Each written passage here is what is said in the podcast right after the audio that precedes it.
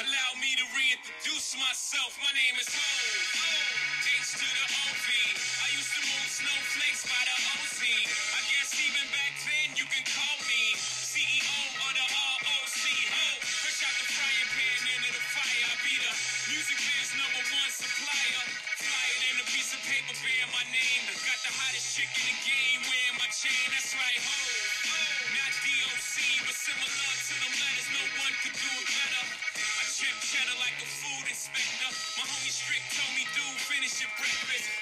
What's good, everybody, and welcome to a Black Friday edition of the You Is podcast with your host, yours truly, Jai Shields, here on this November 25th day, the day after Thanksgiving, aka Black Friday, the year 2022.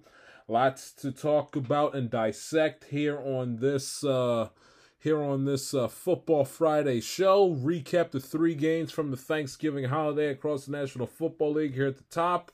Uh, give you my two cents on this uh, Jerry Jones photo that has worked that has worked its way out of the woodwork. I'll give you my reactions on that.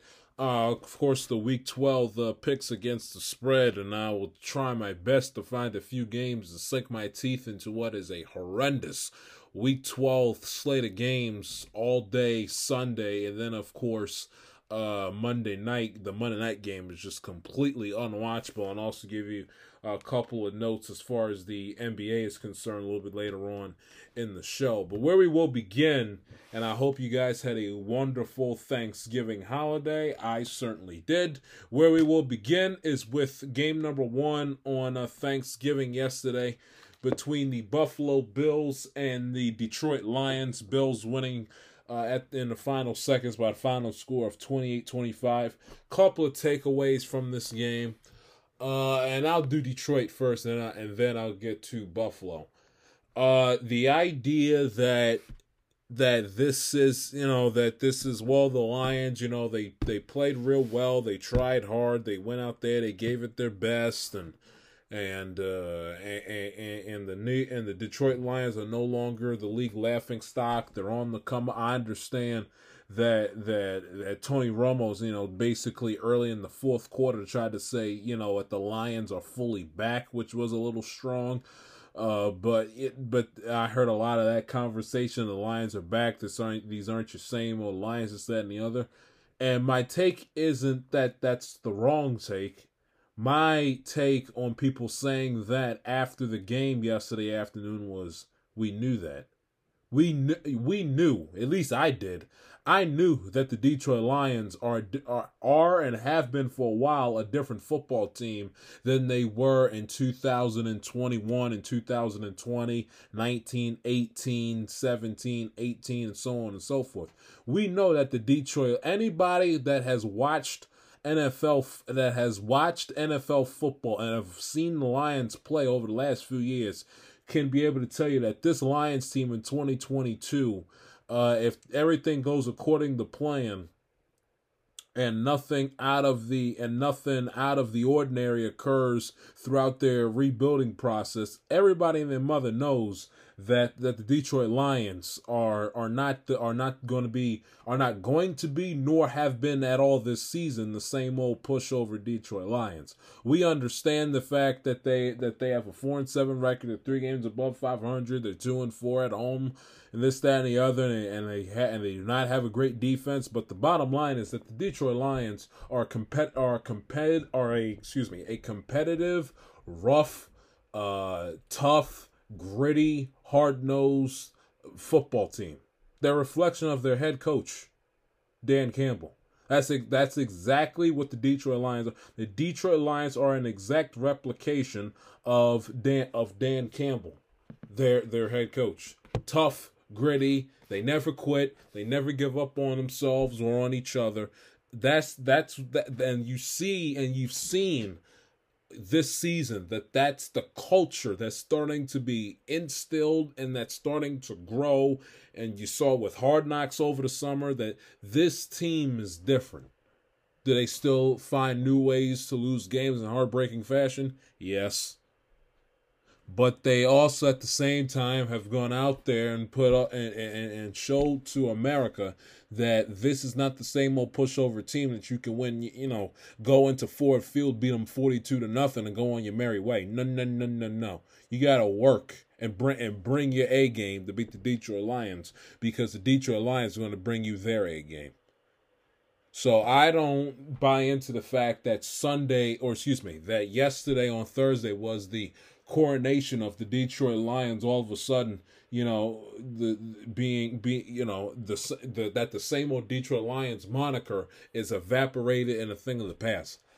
We I've seen a lot of Lions football this I've seen a lot of Lions football this season Really, their only game where it was same old Detroit Lions was their twenty nine was their twenty nine to nothing blowout, twenty nine to nothing shutout loss at Foxborough, and their twenty four to six loss the next week at Dallas, the week that Dak Prescott came back. Outside of those two losses, I mean, they they lost to the Dolphins by four. They lost to the Dolphins by four points. They lost. They beat. They uh. They lost to. Uh. They lost to the Eagles by a field goal they've they've lost to they lost to Minnesota in week 3 by 4 points. They I mean they have they've played a lot outside of the two uh, their two blowout losses against the Patriots and against the Dallas Cowboys. A lot of their uh, games this season have been decided by a touchdown or less. I knew that the Detroit that Detroit Lions were going to be a force to be reckoned with when when the Philadelphia Eagles were blowing them out the water and they came back in the in the latter stages of the fourth quarter, made the game interesting. They only lost by a field goal. The following week, they the following the or excuse me, their their law their next loss two weeks after that, they lost to the Minnesota Vikings, who are the second best team in the NFC. They lost to them by four points. You know they lost to the Seattle they lost to the Seahawks on October the second by a field goal on a forty eight to forty five absolute shootout. Uh, they uh, their their loss to Miami. They lost by four, on uh, the the day before Halloween on when with two two Tua's big day with Tyreek Hill in Detroit. They lost by four points. So I they they held Aaron Rodgers to nine points and had him throw and force three red zone three red zone interceptions in their fifteen to nine slugfest uh, defensive slugfest victory on the uh, sixth earlier this month. So I know that the Detroit Lions were forced to be reckoned with, or or and are not a football team in 2022 to be taken lightly. So in my humble opinion, that their loss yesterday wasn't. We know that the Detroit Lions are good. They're competitive. They're vices that and the other. Anybody that's seen them play this season, that that's that that's stating the obvious. This is a football team that's on the come up, that is on the rise, that has plenty of potential, that's got great offensive talent. Jamaal Williams, the running back, Swift is a the good running back tandem between uh, between Williams and Swift out of the backfield. They uh, they got they have tremendous they got they have talent, especially on the offensive side of the football. Good offensive coordinator. I liked a couple of, of their play calls. Fourth and I believe it was a fourth and one with the game on the line during their final offensive drive late in regulation. They called a uh, they called a reverse. I mean, it was almost like I was watching the Kansas City Chiefs or something.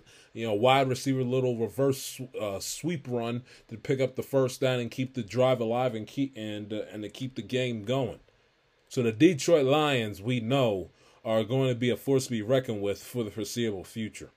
The problem is, you know, can they can they uh, elevate themselves to win the games against the big boys? beat beat the Eagles, beat the Dolphins, beat the Vikings, to beat the Bills. And what you saw yesterday is that they're not there yet. They had their chances, but they're not there yet.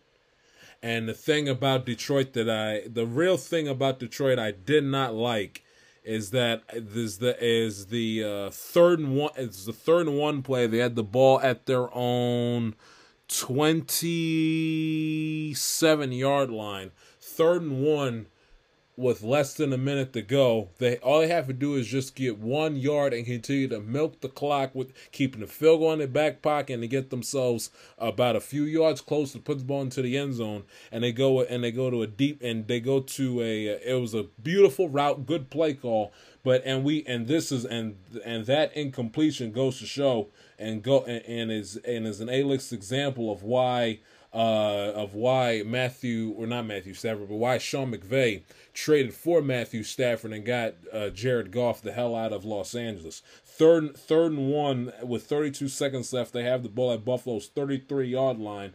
DJ Chark runs a perfect route, man to man coverage, beats his uh, beats the uh, beats his man number 30, and run, run wheel a little not a wheel. Eh, I get you can kind of call it a wheel, more like a go to a certain extent because he was lined up in the in the in the tight slot formation in the tight bunch slot formation out of shotgun. Runs a perfect route, man to man coverage, beats his beats his man. He's running down running up the running up the field outside the numbers, and Jared Goff completely misses him. You know, if that's Josh Allen, you, I, I can give you the quarterbacks. But that if that's Matthew Stafford, that that pass is completed. That that pass is completed, and the and the Detroit Lions have the football inside the Buffalo Bills twenty to fifteen yard line. They continue to melt the clock a little more, field goal in their back pocket. So if they kick a field goal to tie the game, it goes into overtime, and they give themselves a better opportunity to, uh, and it gives themselves a better opportunity to uh, to put the ball in the end zone and score and score a touchdown to win the game. I myself personally would have would have played a little bit more cautiously and more safely in that sequence and gone for and gone for the first down just to just to stay in front of the chains and keep the chains moving. But the route was executed perfectly. The play call wasn't terrible, but it was a piss poor throw by Jared Goff. That that ball's got to be there to Chark. It has to. It has to be there to him. Has to be there to him. Instead, miscommuni- miscommunication overthrows him. Incomplete pass. Fourth and one. 23 seconds left. Buffalo still has the timeouts. Badgley makes the 50. Uh, uh, makes the 51 yard field goal and it gives Josh Allen enough time to march down the field as as as great of a quarterback as he is. Marches down the field, sets up position, four plays, 48 yards, and sets up Tyler Bass to kick a 45 yard field goal from Detroit's 27 yard line. Buffalo gets away with one, winning at 28 25. Now, from a Buffalo perspective, uh, and uh, and the and the Lions did have many of opportunities uh, that they could have had that they you know to not run away and hide, but make Buffalo work extra harder for this game. After jo- after Josh Allen's red zone interception on the first and goal uh, by Anzel by uh, Anzalone, first and goal when they had the ball at Detroit's ten yard line with ten or two to go in the third quarter. The the the uh, the Lions three go three plays minus eight yards that ensuing drive and ends up get caught with their pants around ankles for safety and they give two points back to Buffalo. You know and they'll learn and they'll learn this as this team matures as as this team as this team continues to shred and trim the fat trying to build themselves a uh, a a, uh, a contending football team they'll learn that you cannot expect to beat especially uh, superior opponents, regardless what throw records. You cannot expect to beat superior opponents when you waste turnovers. When Josh Allen throws a red zone interception on first and goal at your own 10 yard line, you got to get, you take the ball right back and you march down the field 90 yards, chew up the clock, and put the ball in the end zone. Had the had Detroit have done that, they would have taken a 21 to 17 lead, or at minimum kicked the field goal, and the game would have been tied. Instead, they go eight. Instead, they go eight yards backwards, only run three plays, 50 seconds come off the clock, and they end up in their own end zone with the safety. And instead of it being 17 all or 21, or excuse me, not 21, yeah, 21 17 Detroit, instead it was 19 14 Buffalo. Lions come out of that gift, come out of that possession. That was a gift from Josh Allen. They come out of it empty-handed, and they get the ball, and they give the Bills the ball right back with an opportunity to score to score on back-to-back possessions. Fortunately enough for Detroit, Buffalo's ineptitude, four plays, only moved the ball 10 yards, and they end up punting the football right back to Detroit, and it stayed at a 19-14 deficit instead of instead of 22-14 or instead of uh, or instead of 26-14. if Buffalo would have put the ball in the end zone in that ensuing drive coming off of the free kick. Instead, they punt the football. Lions get the ball right back, drive the ball nine plays, 75 yards, courtesy Jim Nantz with the announcers drinks. Bad Badgley misses the uh, misses the uh, misses the 29 yard chip shot field goal. It remains 19-14 Buffalo. Uh, Buffalo squandered many opportunities. You know, you get the and it was a huge point on both accounts because Tony Romo said it all game long. You know that it was imperative and that it was important that if Buffalo's going to win this game, they were going to have to find a way to steal a possession or two in order to keep up with Buffalo uh, in in terms in the scoring department. What happened? They forced the red zone interception, which I'll get to with Allen. That looks like it's reared its ugly head again.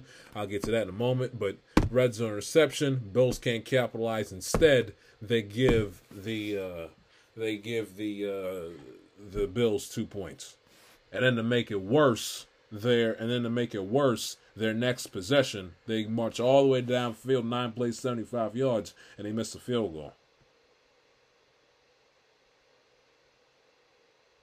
throw in the fact throw in the fact on their third possession of the game they cough up the football and give buffalo ideal field position to start out at their own 42 yard line. What do they do? 10 plays 58 yards. Buffalo scores a touchdown goes up 14-7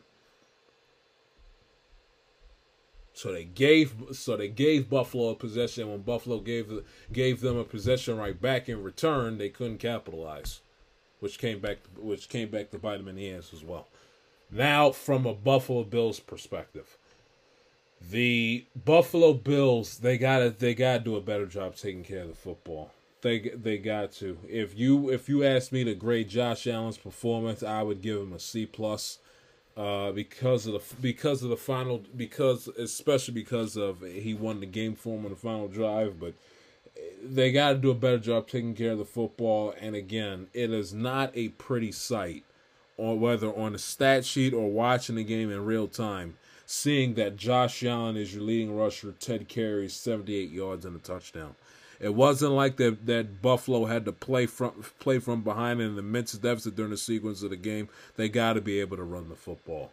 And if you cannot in this league run the football effectively, run it well, milk the clock, keep your opponents on the sideline, whether it be Mahomes, whether it be Jackson, Burrow, Tannehill, whoever, Jared Goff, I don't care, you name it.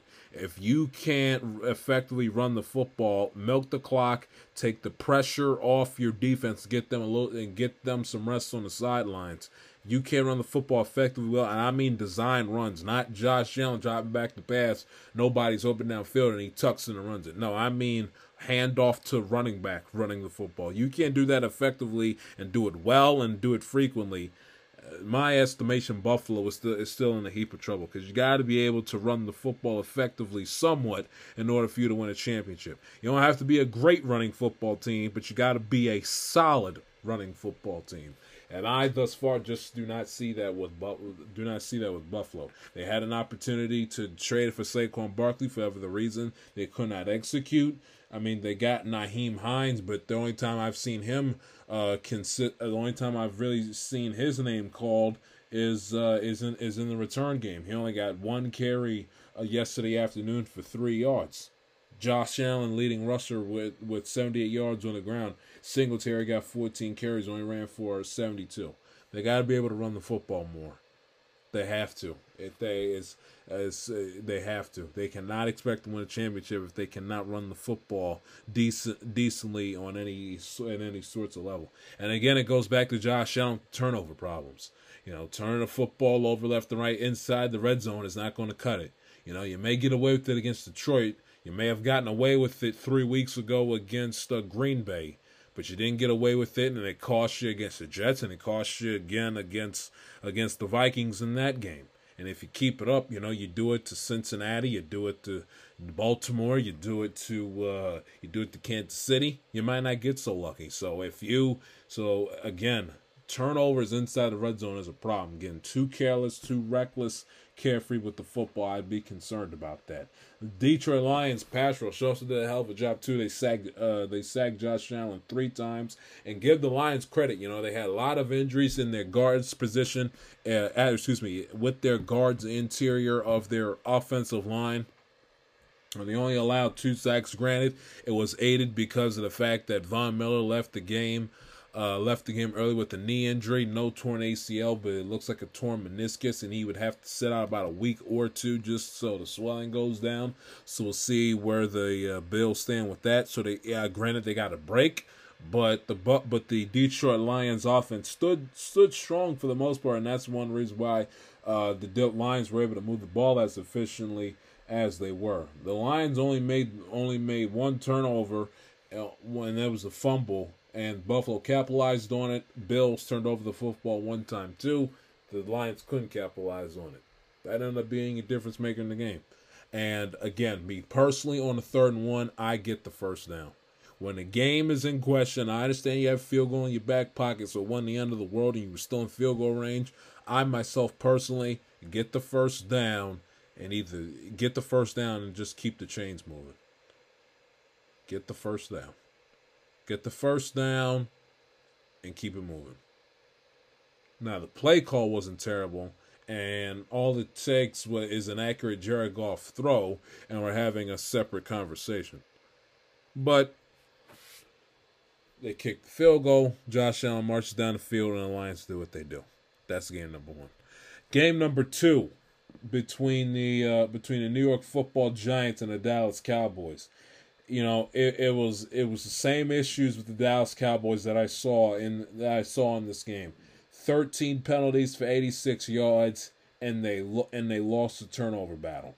Now in the playoffs, you uh, you you commit thirteen penalties, and uh, and, and lose the turnover battle two to nothing.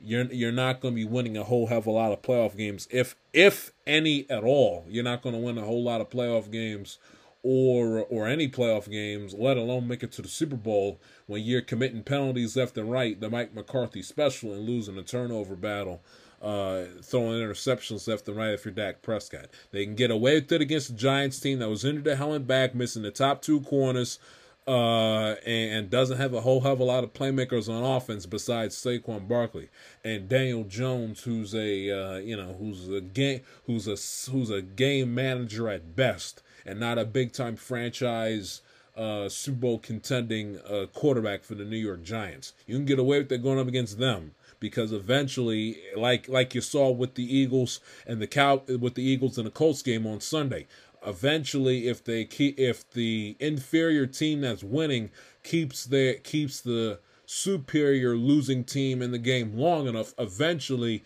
it's going to even itself out, and the and the team that has the better roster, one one through fifty three, is going to come out of the game in the end with the W. And that basically was the same premise uh, down at Arlington, down in Arlington, Texas, between the Giants and the Cowboys on yesterday. Is that the Cowboys, albeit they committed penalties ad infinitum and uh, Prescott's turn over the football left and right, they have they have a better team than the Dallas Cowboys do better team, better quarterback, better more more and more talent on the offensive side of the football, better receivers, better tight end, and better and better uh, players on the defensive side. Not to mention the the not not to mention the fact that that the Giants came into this game hobbling. You know, so if if I if I and, and if I'm the Giants, you know, for whatever reason, they cannot beat Dak Prescott. Uh, he they can't beat Dak Prescott and the Cowboys. Which, if that was a Cowboy fan, that would keep, that would keep you up to sleep. That would keep you up at night.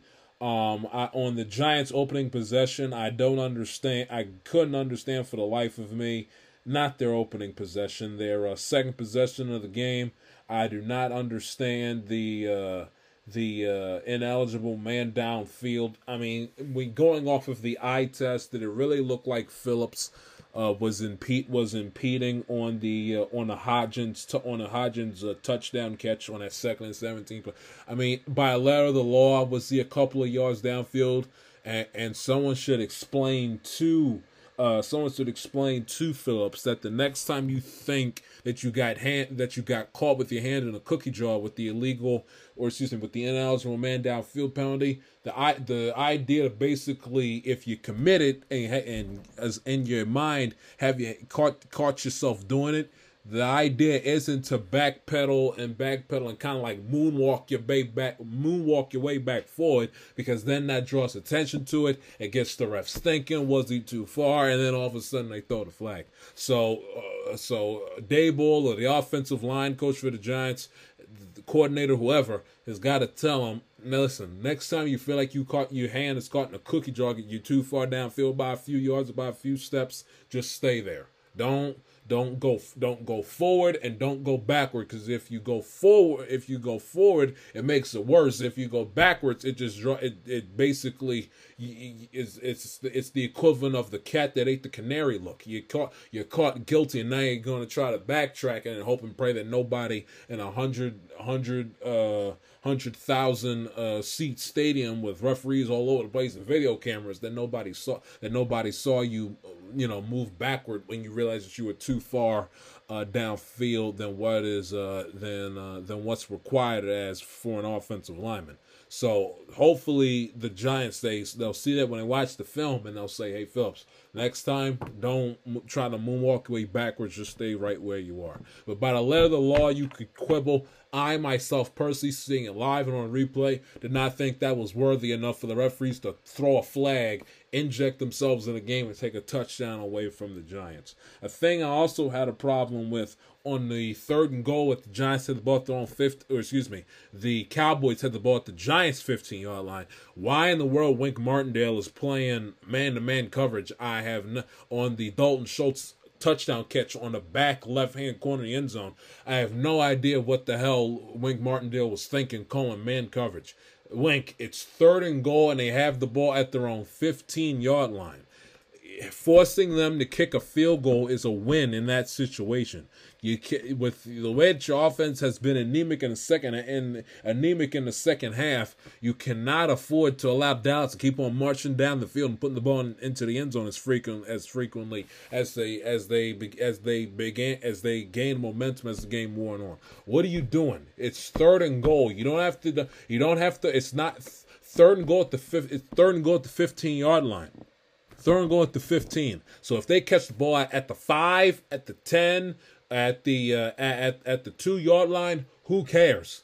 Your goal basically is to play zone coverage and to make sure and to keep everything in front of you.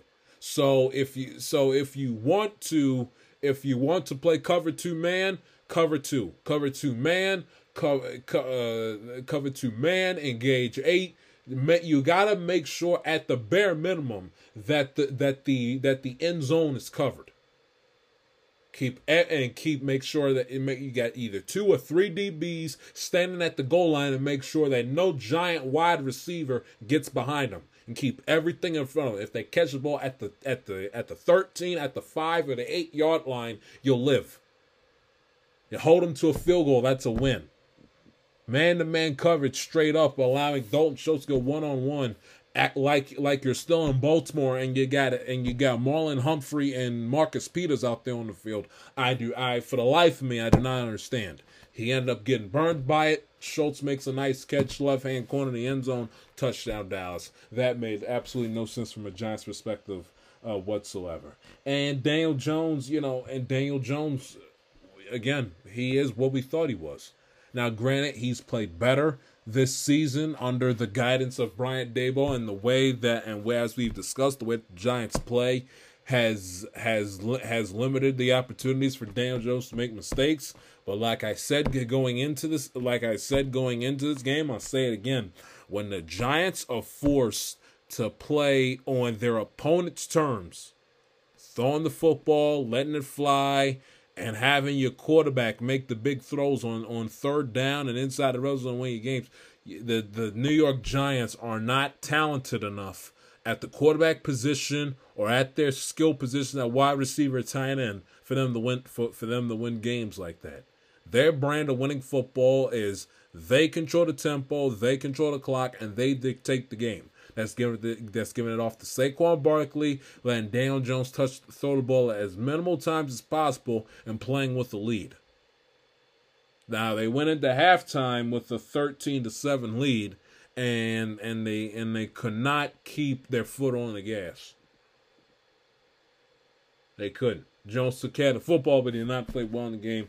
Well, not, well, he didn't play great, I should say. It's 21 of 35, 228, got sacked three times. Dallas Cowboy defensive front made its made its, made its presence known at MetLife on that Monday night in late September, and they did the same to the Giants uh, to the Giants offensive line on Thursday afternoon couldn't run the football very well. Saquon only got 11 carries for 39 yards. The ground as longest run for the on the game was for was for 10 yards. Meanwhile, on Cowboys side, Zeke ran the ball effectively. Throwback Zeke performance: 16 carries, 92 yards on the ground, and a touchdown. And Dak Prescott wasn't too shabby either, except the fact he's got to cut out the two interceptions. One of the interceptions was horrendous, thrown into double coverage. Then the second one, you can quibble and argue whether or not it was CD running a bad route or whatever the the two bad balls that cannot be thrown, or excuse me, the first interception was he thought he had a free play, and and and the corner and the uh, I get his name here in a minute, and uh, had he had thought he had a free play, and all of a sudden here's Williams come swooping across comes swooping across the, uh, the swooping across the field, and he makes a nice toe tap toe tap catch towards the Giant sideline and goes out of bounds. Dak thought he has a, had a had a free play on that situation. That was a second and six with seven fifteen to go in the first quarter. He got lazy, got cute, you can't have you can't that's you cannot afford to have that happen, Dak. You got to be sure as hell sure that you got a free play in front of you before you start chucking up passes left and right. Thought he had a free play defensive uh, penalty, wasn't the case. Interception st- stood. Lucky for the Cowboys, the Giants on the ensuing offense possession, three plays, six yards, and a punt. When he had an opportunity to go up ten nothing, and they couldn't. And then the second interception that Dak threw, he's thrown in the triple coverage. CeeDee, you can blame CeeDee for running a bad route. I'll go move towards the quarterback because the quarterback, if CeeDee runs the bad runs the bad route, Dak cannot in that situation exploit the bad route running on Lamb's part to help out the defense. If Lamb's running a bad route, don't throw him the football. If it's a bad route running job by Lamb, don't throw him the football. Go somewhere else. Why, if he's running a bad route, or he isn't running, or he isn't, or he isn't the the, the, the most disciplined or crisp route runner, eh, you know, during the sequence of that play, why throw him the football? Especially when there's one, two, three white jerseys surrounded around him. Throw it to somebody else or throw the ball away. So we can, you know, you can quibble, get on Lamb. He's the quarterback. He's got to control where the ball goes. And him throwing, and him you know, basically trying to squid or fit a square peg into a round hole with CeeDee running a bad route makes it worse, not better. So, and if and, and Dallas Cowboys is their first win on Thanksgiving since 2018. That that's a game. If I'm a Cowboy fan, you know, you you say, "Who? I'm glad that's over with." But you know, in the back of your mind, you play like that against certain teams in the NFC. Come playoff time, It'll be the same story as last year against. Uh, it'll be the same story as last year against uh, against San Francisco, but the Cowboys get the job done nevertheless. And then game number three, the uh, Minnesota Vikings and the uh, New England Patriots. Justin Jefferson, I mean, what the heck can you say about him that has been said already? He has passed Randy Moss and Odell Beckham Jr. for the most receiving yards through the first three seasons in NFL history, with 4,203 receiving yards and still counting. Randy Moss 4,163 and Odell one excuse me 4,122. What I mean, just an absolutely sensational job. And then Kirk Cousins. Hey, I guess Thanksgiving Kirk outweighs uh, primetime Kirk because Kirk Cousins completed 80 completed 81.6% of his passes, second highest completion percentage against the Patriots since Bill Belichick's been the head coach. The only game with the higher completion percentage was September the 21st of 2008 uh, against the Dolphins, in which their quarterback completed 85.7% of their passes and a 38 to 13 blowout win. The Minnesota Vikings improved to 9 and 2 on the season, still keeping the pressure on the Philadelphia Eagles to keep on winning and to maintain their spot as the one seed and best record in the National Football Conference.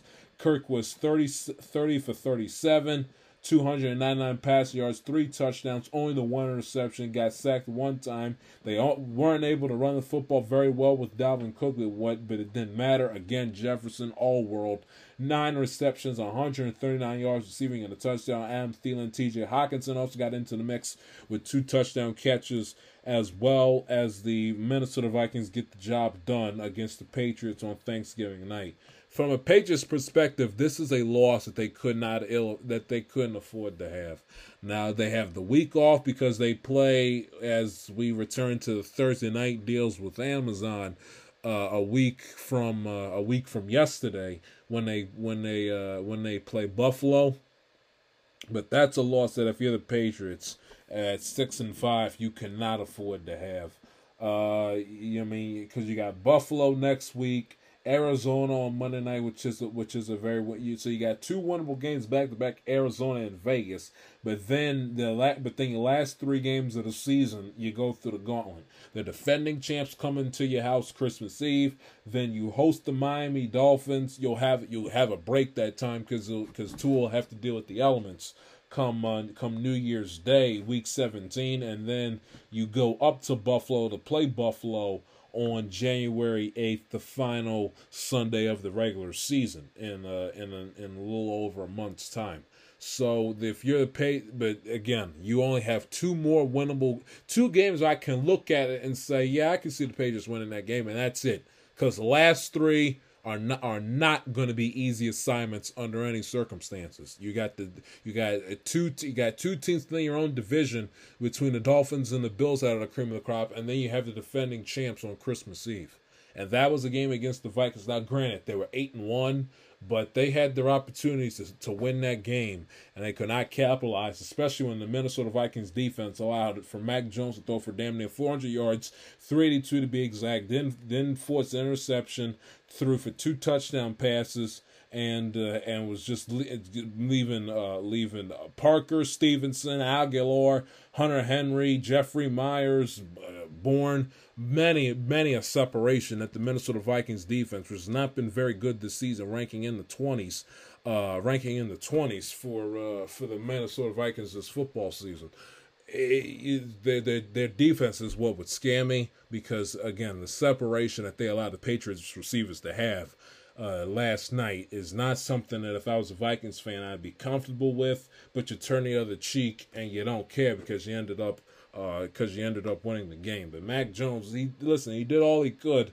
But I mean, the Patriots were very, very uncharacteristically sloppy, bad special teams. They had the they had the running into the kicker, which bailed the Vikings out when he had a bad drive and kept them on the field, allowing them allowing them to continue in their scoring proceedings. They also gave up the uh, they also gave up the run back on the uh, I give his name in a minute on on the Kene and Nwangwu 90, 97 yard kickoff return right after the Patriots marched down the field to open up the uh, to open up the second half 75 yard drive. They march down the field take the lead 23-16 they get the ball back on the ensuing kickoff to the to the Vikings and then it's phew, 97 yards to the crib. Vikings end up tying the game at 23 apiece so uncharacteristically sloppy on special teams, and it's ironic because the Patriots just coming off of a game where special teams ended up winning it for them. Of course, with the uh, with the return, 84 yard return against the Jets about five days prior,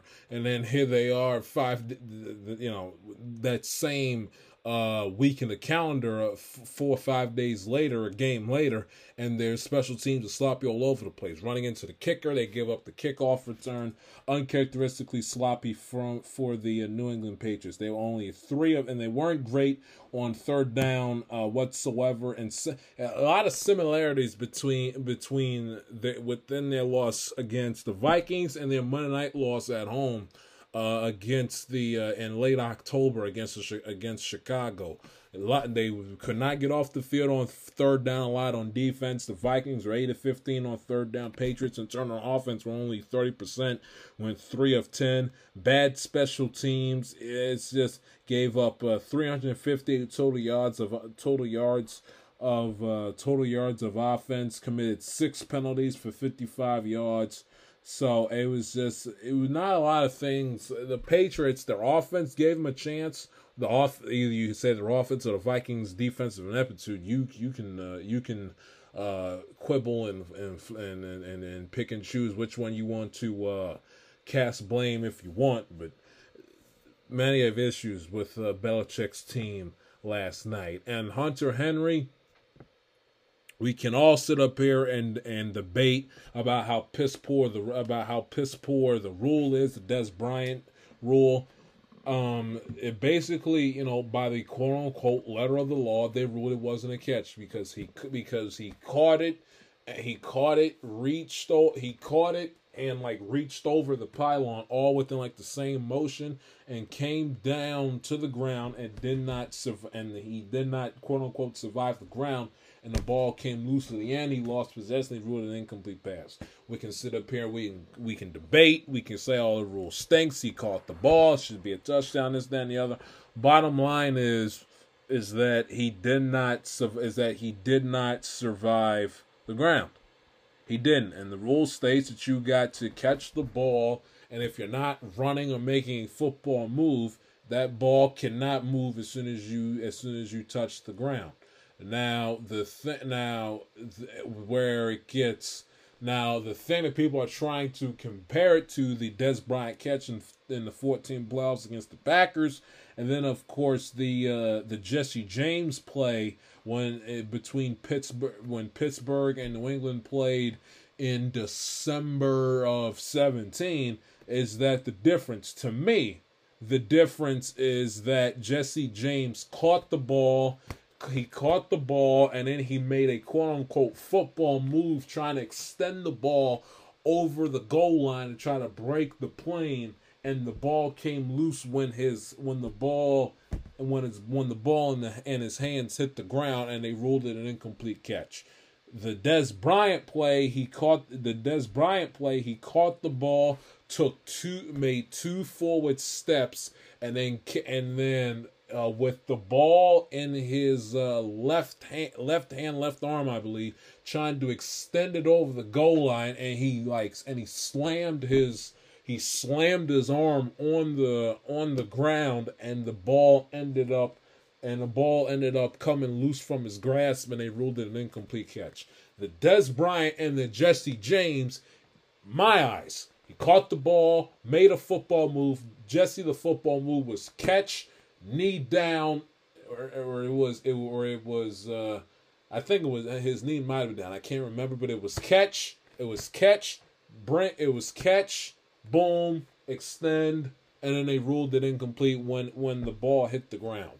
With with the Dez Bryant play, it was catch. He took two steps, tried to extend because he was getting tackled from behind, and then the ball moved. They ruled it incomplete with Hunter Henry. And if you don't remember, it's third and goal with 6:47 to go uh, in the third quarter. Scored tied at 23 at the time on the uh, on the Patriots' uh, next possession after the run back.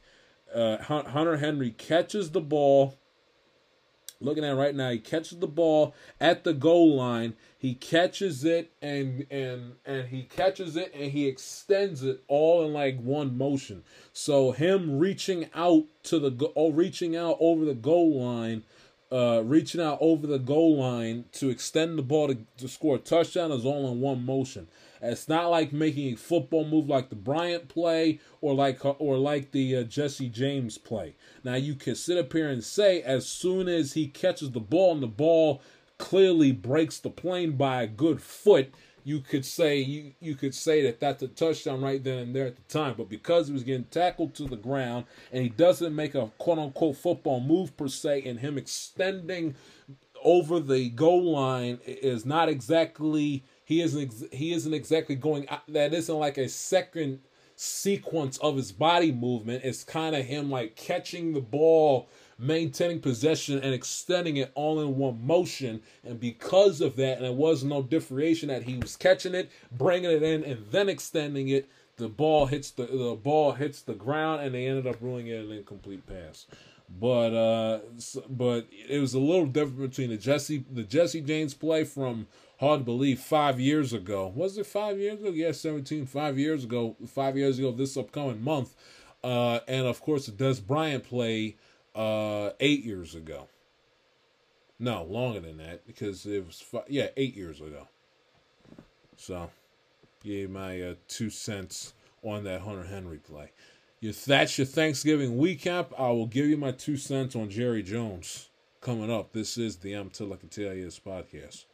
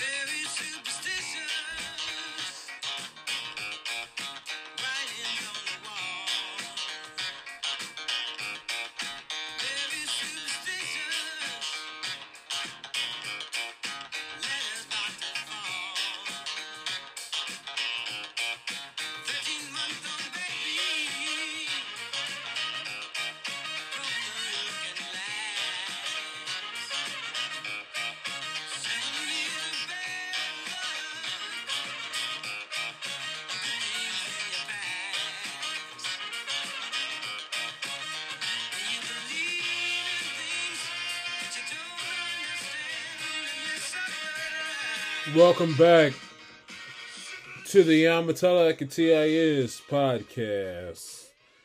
News broke late Wednesday night, uh, or Wednesday, I should say, uh, that there was a picture that made the Washington Post, and a Washington Post article that was published on Wednesday uh, on WashingtonPost.com saying, quote, Jerry Jones, the, name, the title of the article, and I give it to you. Uh, Jerry Jones helped transform the NFL, except when it came to race. And there's a photo of Jerry Jones uh, at North Little Rock High School, a few miles from Central High, uh, during the same month of the uh, Little Rock Nine, of course, with the integration of the uh, of uh, of Little Rock Little Rock High School back in the back from 1957. There's a photo of of uh, Jerry Jones at 14 year at 14 15 years of age at the time, uh, member of uh, of a group of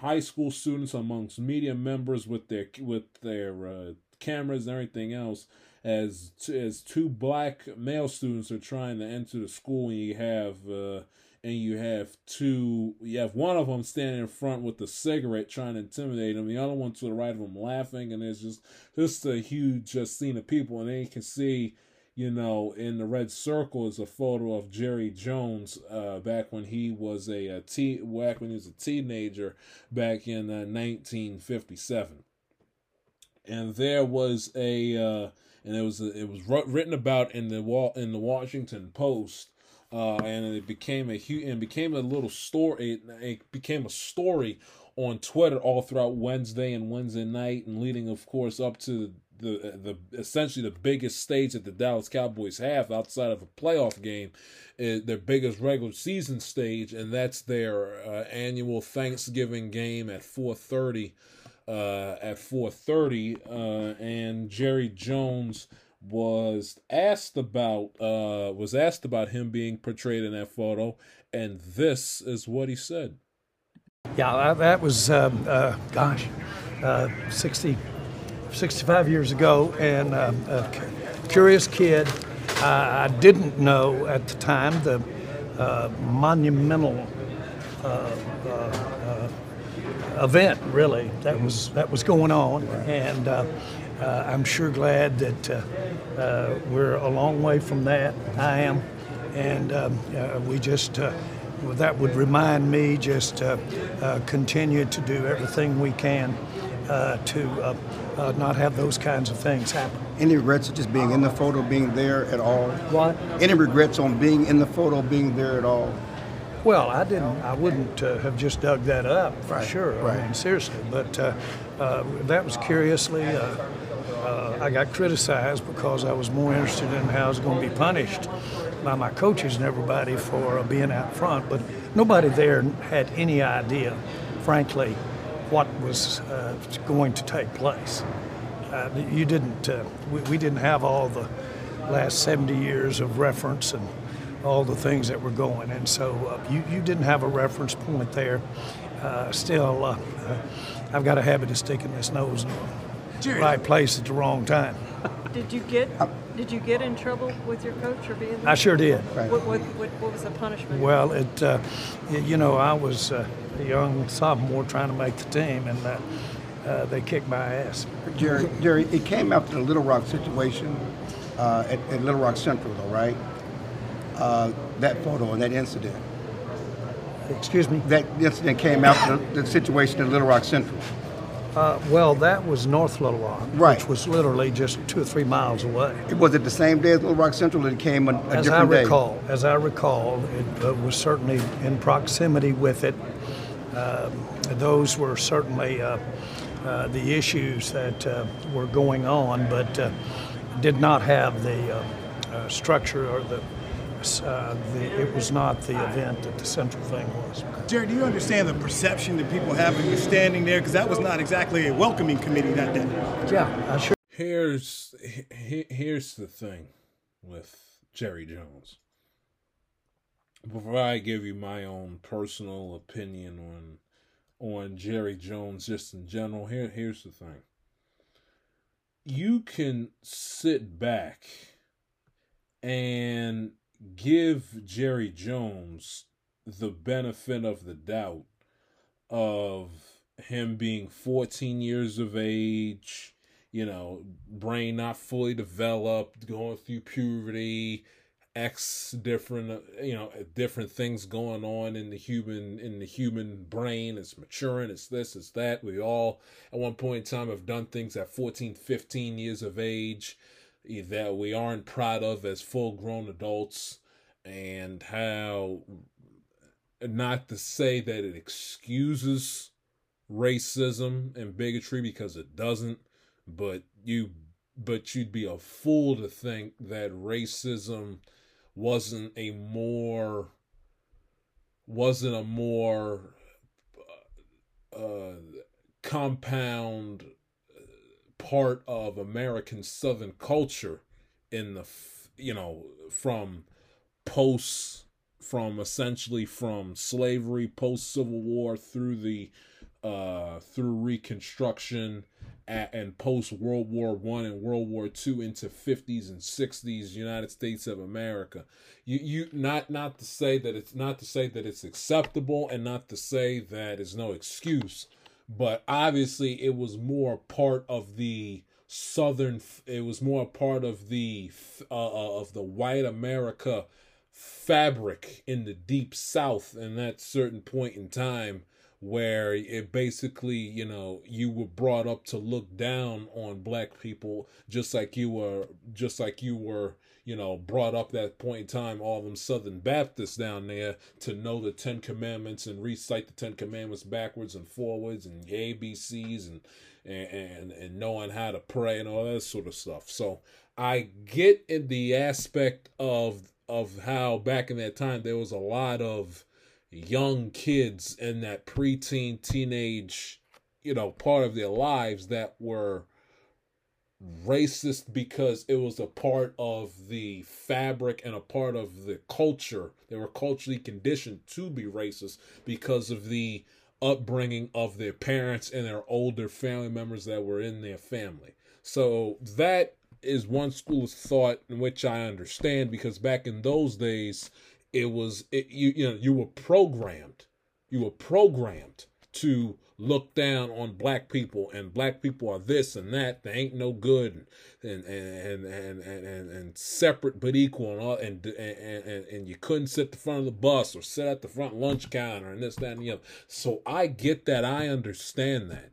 And there probably are a lot of a lot of people that were either in Jerry Jones's situation that protest the integration of those schools at that young age and really had no idea what the hell they were protesting against. They were more or less doing it because they saw their parents and their grandparents and their aunts and uncles and their older cousins and, and the people that they knew that well if they were doing it i'm doing it you know following following the blind being a follower not thinking for themselves practicing in groupthink which when when you which when you break down you know racism and bigotry and everything else is basically what it is just toxic groupthink that one community is is bad and is and is and is scum of the earth to society and everybody else and everybody that looks like you and thinks like you is superior to everybody else. So i know that jerry jones is not the only 14 15 year old that whether they recognize it or not were practicing in racist behavior because it was culturally programmed into them the issue that I have that where I don't give Jerry Jones the benefit of the doubt on this and where I'm holding his feet to the fire is because 60 something years later, that picture was from 1957. That was well over 60 years ago. 65 years later, Jerry Jones, when asked straight up, and it was a black reporter that asked the question, asked straight up, do you have any regrets of being in that photo? And Jerry pretty much danced around the question. James Brown shuffled around the question and turned it more into him getting reprimanded for it by his high school coaches rather than him being ashamed and be and regretting to do it because it wasn't the right thing to do and it was more and it was a morally corrupt thing that he was participating in. That's the problem that I have. The issue, more likelier than not, isn't that isn't what 14, 15 year old Jerry Jones did. My issue is what what 80 something Jerry Jones did in response. Jerry Jones has been in this country, has lived in different places. He's lived in Texas. He he's he, he's he's born born and raised and went to school in Arkansas. He's been around hundreds, probably thousands of black people. Ones that ones that ones that he's uh, you know whether they be paying customers with his cowboy franchise, whether they be uh, people that work for him within a Dallas Cowboy organization, you media members, you name it people that he just sees walking uh, going about his everyday life you know whether it's whether it's through childhood going to school at arkansas as as, as a college you name it. Jerry jones has been has been around has been around his fair share of black people throughout his 80 something year old uh, existence. He's been around he's been around black people and he knows the difference between white. Uh, at least he, at least one would think, he knows the difference between white, uh, he, between the difference of right and wrong. And the problem that I have is that Jerry Jones, in front of a camera, many cameras, with a mic, with quite a few microphones held to his face, as that damn black dog makes its return to the Shields household again. He, for whatever the reason, why not for whatever reason, but when he was held with his feet to the fire, cameras on his cameras beaming right there on his face. Media members crowded around him like they always are, microphones, tape recorders, iPhones, voice memo. When it was there, well after the fact. We've had Dr. King, we've had Rosa Parks, and all the other black leaders from 1957 up until 2022 on Wednesday and Thursday afternoon. A lot of time has passed. A lot of what even you don't have to go as far back into what happened in the 60s. What ha- what happened what happened in the 60s? Hell, you can just take 20 that 2020 year alone. And you would think that Jerry Jones would have enough wherewithal, would have enough common sense, would have enough uh, uh, uh, would have enough uh, intelligence and humanity sit up and say in front of a microphone, knowing that he's got, uh, knowing that he's got hella black players on his team, His starting quarterback of his football team is black. He's got a lot. He's got uh, a lot of black fans. A lot of uh, some of the some of the, the, the Cowboys' greatest players since Jerry Jones has owned the team since 1989 have been black, whether it be Emmitt, whether it be Nate Newton, whether it be uh, uh, uh, uh Charles Haley or uh, Michael Irvin, Deion Sanders, you name it. A lot of them have been black. And you would think Jerry Jones would have enough common sense and just enough wherewithal to say, you know what, and just just be decent enough of a of a human being to sit and say the actions of what 14, 15 year old Jerry Jones did in 1957 does not reflect my thoughts and opinions of black America and of black people here in 2022. I was a teenager at the time, and if I was a teenager at the time, albeit it is no excuse, we've all done a lot of things at this point in t- at that point in time in our lives uh, that that that isn't socially acceptable. neither was at the time, and certainly isn't now. And and it would be a valid point in making it. It would be it would be a, not to say again to excuse racism, but again, it was more embedded into the it was more on the surface embedded into the culture of American society, especially in the South in the 50s in specific 1957 than it is here in the 20 than it is here in the 20 in 21st century America in 2022. So the point is that he he what he wasn't he wasn't adult enough. And, and you can see it, you can find a video, you can see it on Twitter. Jerry Jones is stuttering, he's stammering, he's he's he's he's repeating himself, talking in circles. The you, the camera glow, uh, uh, uh, close up on his face, you can see he's sweating. He's sitting. When has Jerry Jones ever heard a question and not you know? Said what like two three times during a during a media session crowd around him you know during before after a cowboy game and those little media uh, swarms. When has he ever done that? So that to me showed that he got his hand caught in the cookie jar and the chickens have now come back home to roost. And he's more ashamed and he's more troubled about the backlash he's going to get and the loss of particular fans and loss in, in return of money and ridicule and shame and this, that, and the other more than anything. Because if Jerry Jones was truly ashamed and truly regrettable about what he did as a 14, 15 year old back in 1957, he would have sat up there on during his team's biggest stage of the regular season.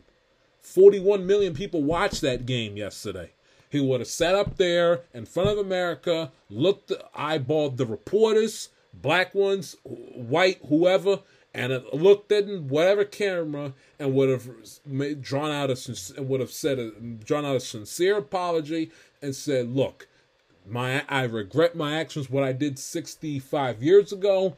The, I do not hold those thoughts in my head here in 2022." I've changed this, that, and the other. I recognize the, the, the, the, plight of, of what black men and what black Americans have had to go through throughout my long 80 years of existence. I I am sorry. I am sorry to those student to those students that I uh, that I intended to possibly harass at the time.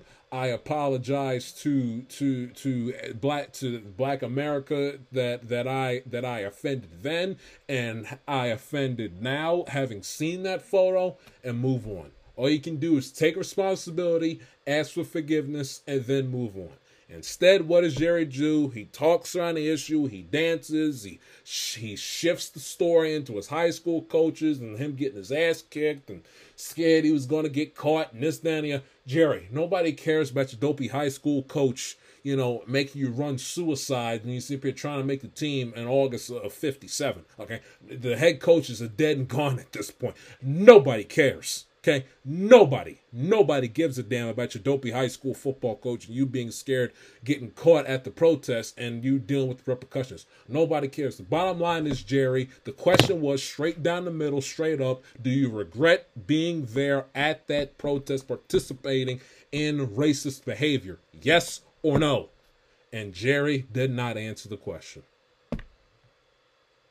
throw that into the fact that he was lockstepping with his idiot buddy Donald Trump, with the with the get the son of a bitch off the player who kneels that whole shebang during September 2017, and he put in that policy that any cowboy player uh, that he catches kneeling during the national anthem, he'd cut.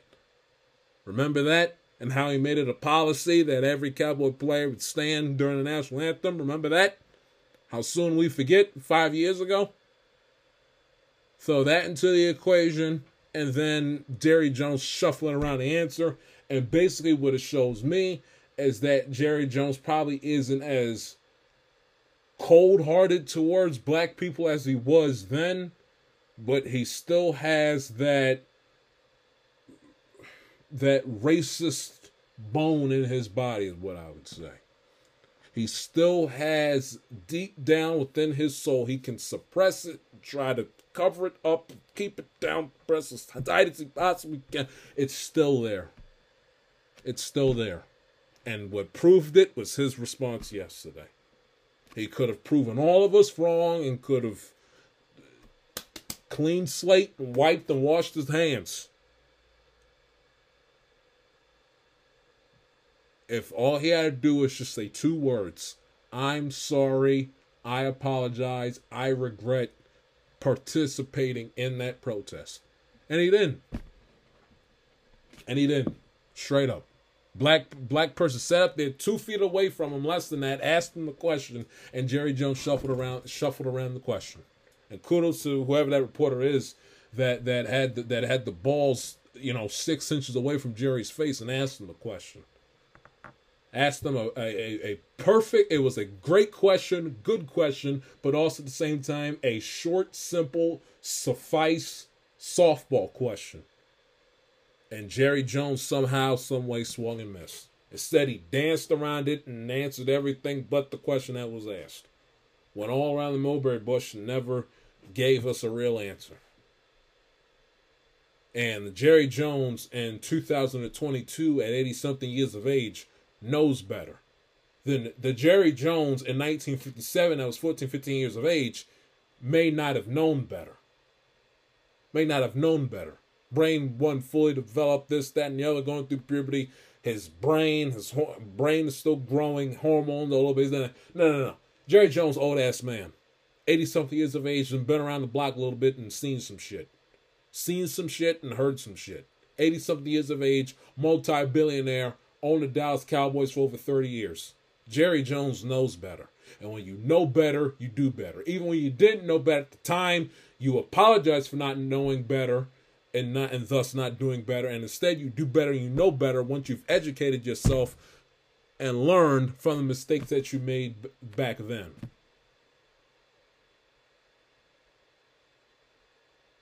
And Jerry Jones did not do that.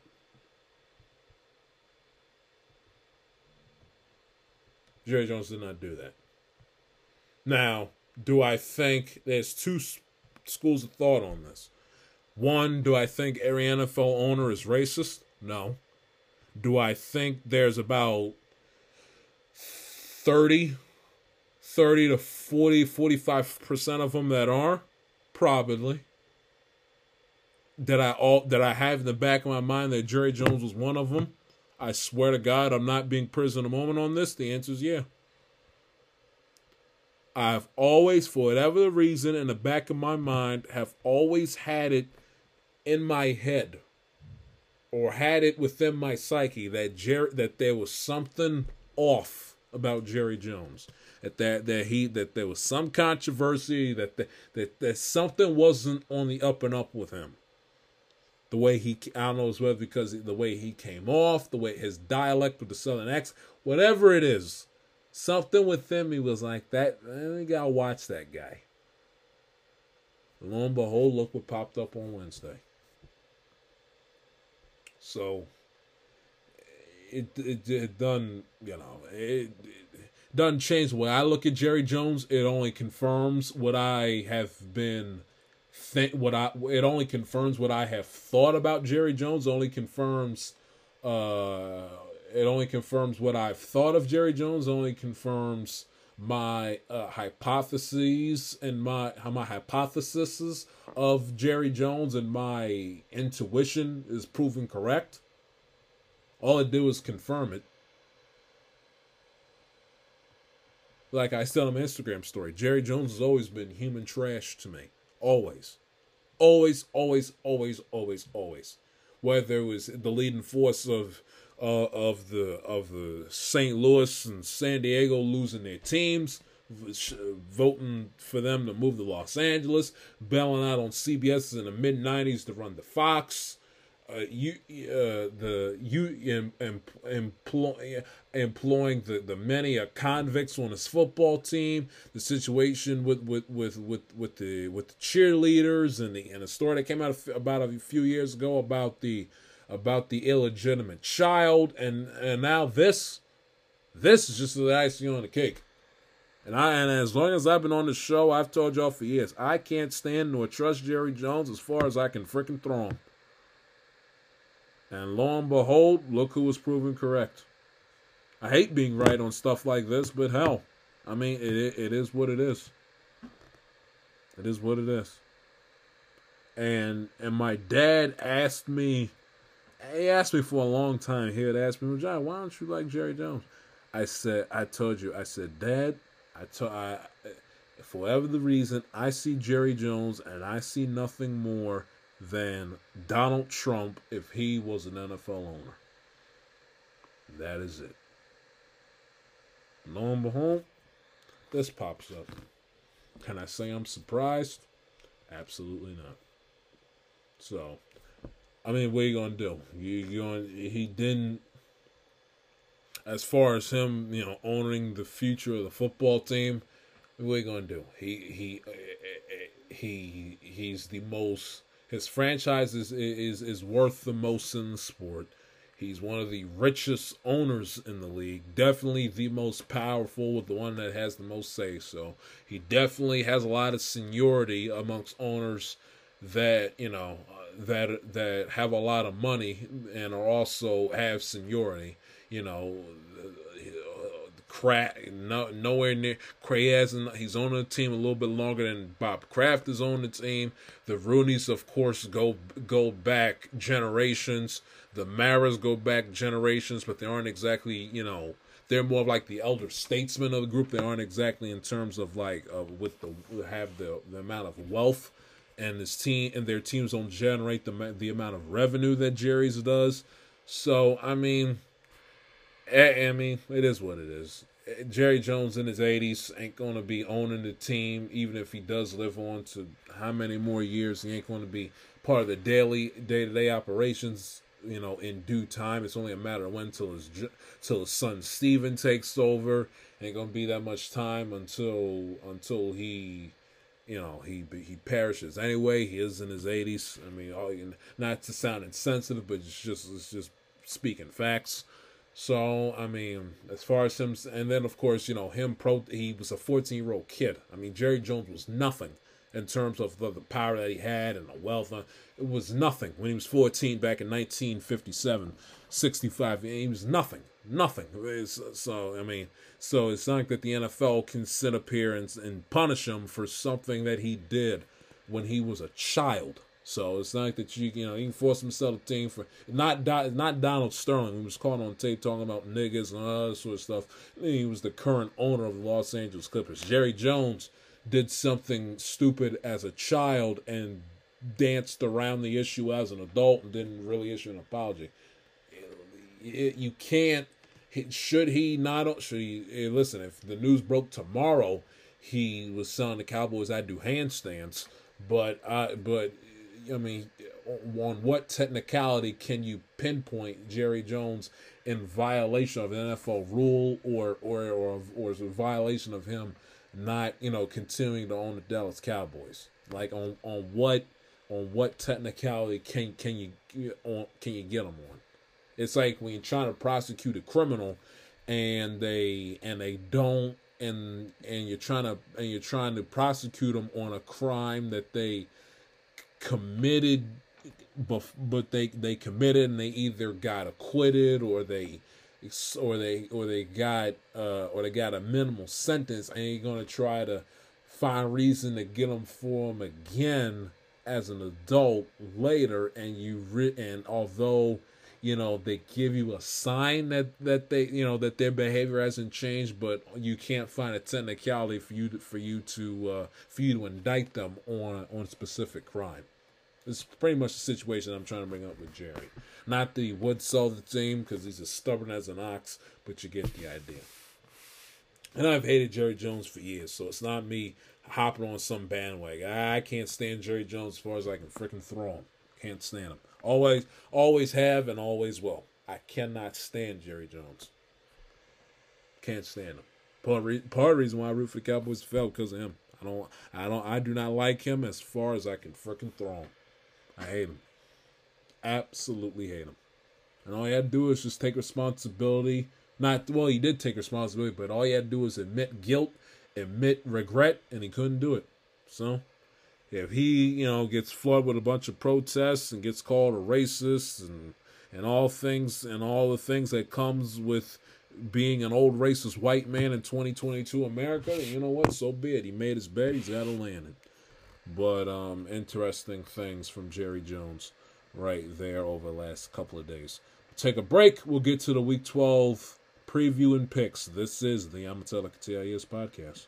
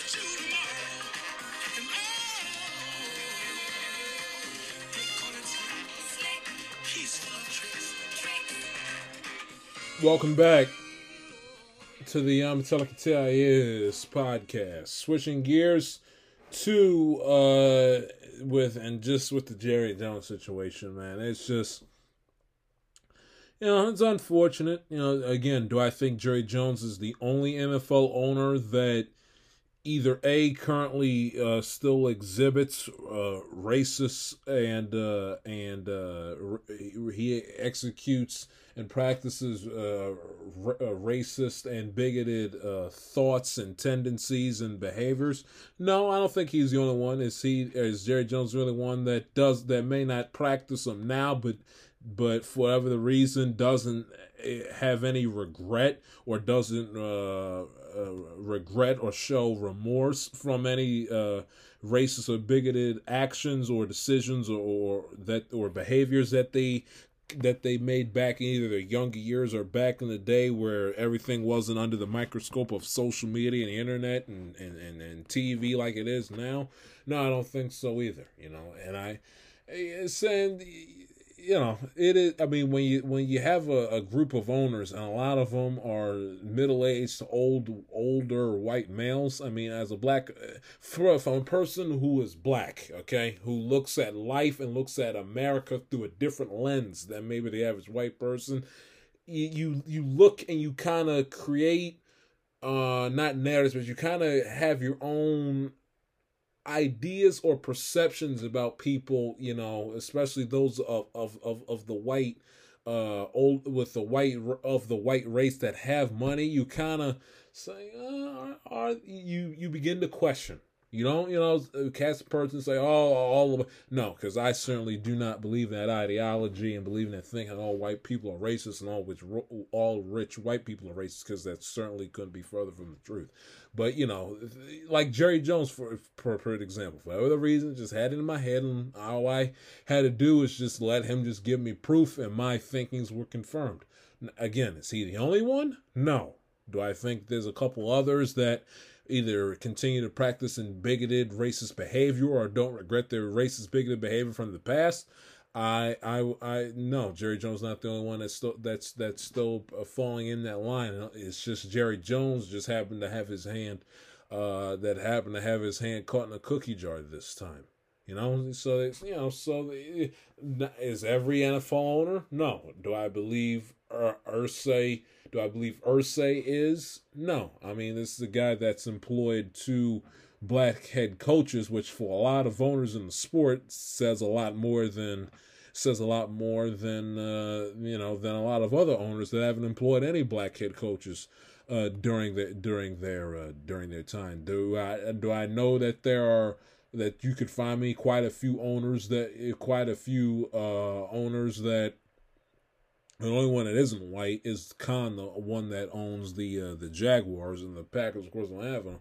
But do I have in my mind a, a, a list of owners that I believe are not uh, racist, hateful individuals? Yeah, I, I do. I uh, you know I, I don't think I don't believe in my heart of hearts. I I believe Arthur Blank is a stand is a stand up uh, is a stand up guy.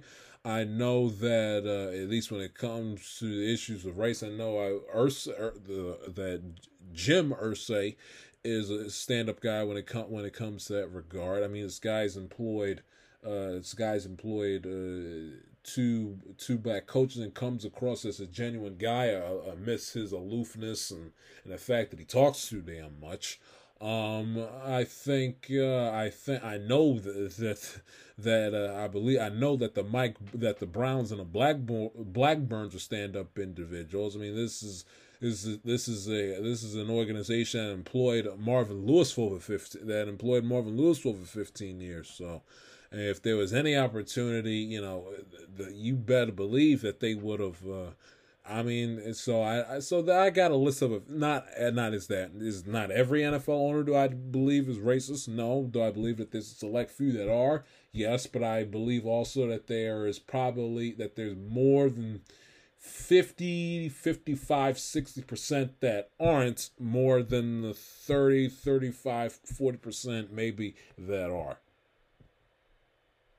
And I think Jerry Jones is a part of is part of the ones that either that either still currently practice their behavior through their donations to whatever political candidate they endorse, their their talk and their rhetoric going back five years ago at the anthem protest, or they don't exactly uh, have have uh, have announced or established any forms of regret or, uh, or or or ask for sincere forgiveness based on whatever decisions and behaviors that they practice back in the day. But anyway, I wanted to get that out of the way and get that off uh, and get that off uh, get that off my chest.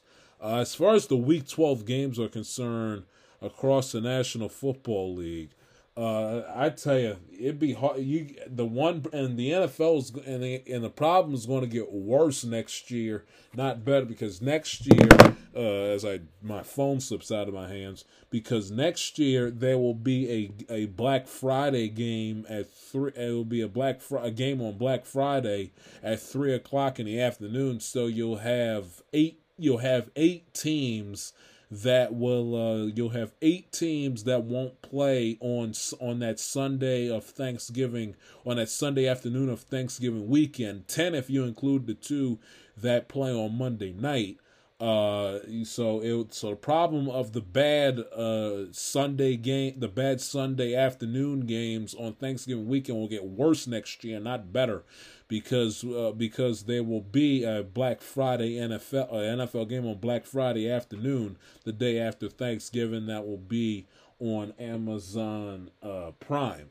Well, it, so no, so in the last uh last year in the final season of no uh, game on the Friday after Thanksgiving. The the NFL slate in Week 12 is not good uh, whatsoever on on Sunday, and Monday night's game is just a complete utter waste of time. Why in the hell would you, after you've done nothing but watch football from twelve thirty afternoon on Thursday afternoon, watch college football all day Friday and all day Saturday, and NFL football from one to eleven thirty, quarter to midnight with your standard Sunday of NFL games. Why in the world would you sit down for three hours on your and waste a Monday night watching the Pittsburgh Steelers, the Indianapolis Colts? I mean, unless unless you're a degenerate gambler betting on it. Why in the world would you watch that game?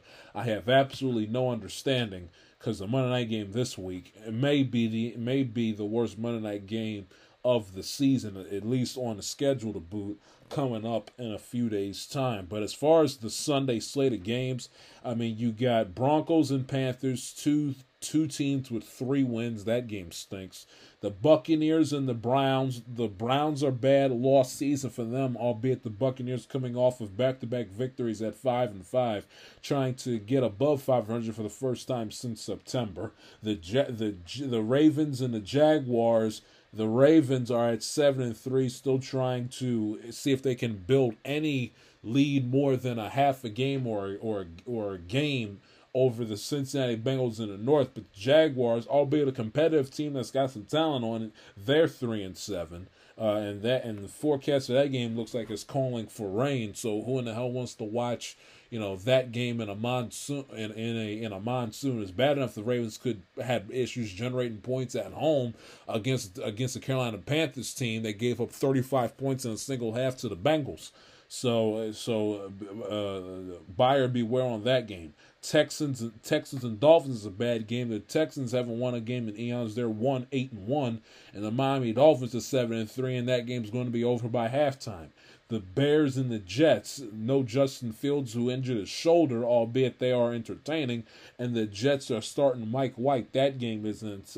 That game is is not great under any circumstances. The Falcons and Commanders is a decent game because the Falcons still somehow, some way, are still in the race of the NFC South division lead, and the Commanders uh, certainly have a chance to take a sixth or seventh seed or a wild card wild card spot. But Marcus Mariota versus Taylor Heinicke isn't exactly an enticing A-list matchup, but I guess you can call that one an intriguing game going into it down at FedEx Field on Sunday. The Chargers and the Cardinals isn't a, is not a good game. The Cardinals are on a the Cardinals are collapsing before our very eyes with Kliff Kingsbury and his unmotivated squad not tackling George Kittle down the sideline on the game on during the game in the second half on Monday night. Meanwhile, the Chargers are five and five, and they are probably going to be you know one one. Uh, they got maybe their their margin of error to make the playoffs is so so slim at this point at five and five. They're on the outside looking in in terms of the AFC uh, playoffs are concerned. Not to mention that team is in, is injured to hell and back on the offensive and defensive side of football. Ain't even funny. Raiders and the Seahawks is a bad game. Seahawks, yes, coming off of a bye in their four game uh, winning streak snapped two weeks ago in Germany when they lost to the uh, aforementioned Tampa Bay Buccaneers. But you know, and but and them coming off of a bye, trying to take advantage of this easy ske- this easy portion of their schedule before they get back to the gauntlet again. But the Raiders stink at three and seven. Rams and Chiefs, uh, that's another game that'll be over midway through the second quarter, no later than halftime early in the third quarter.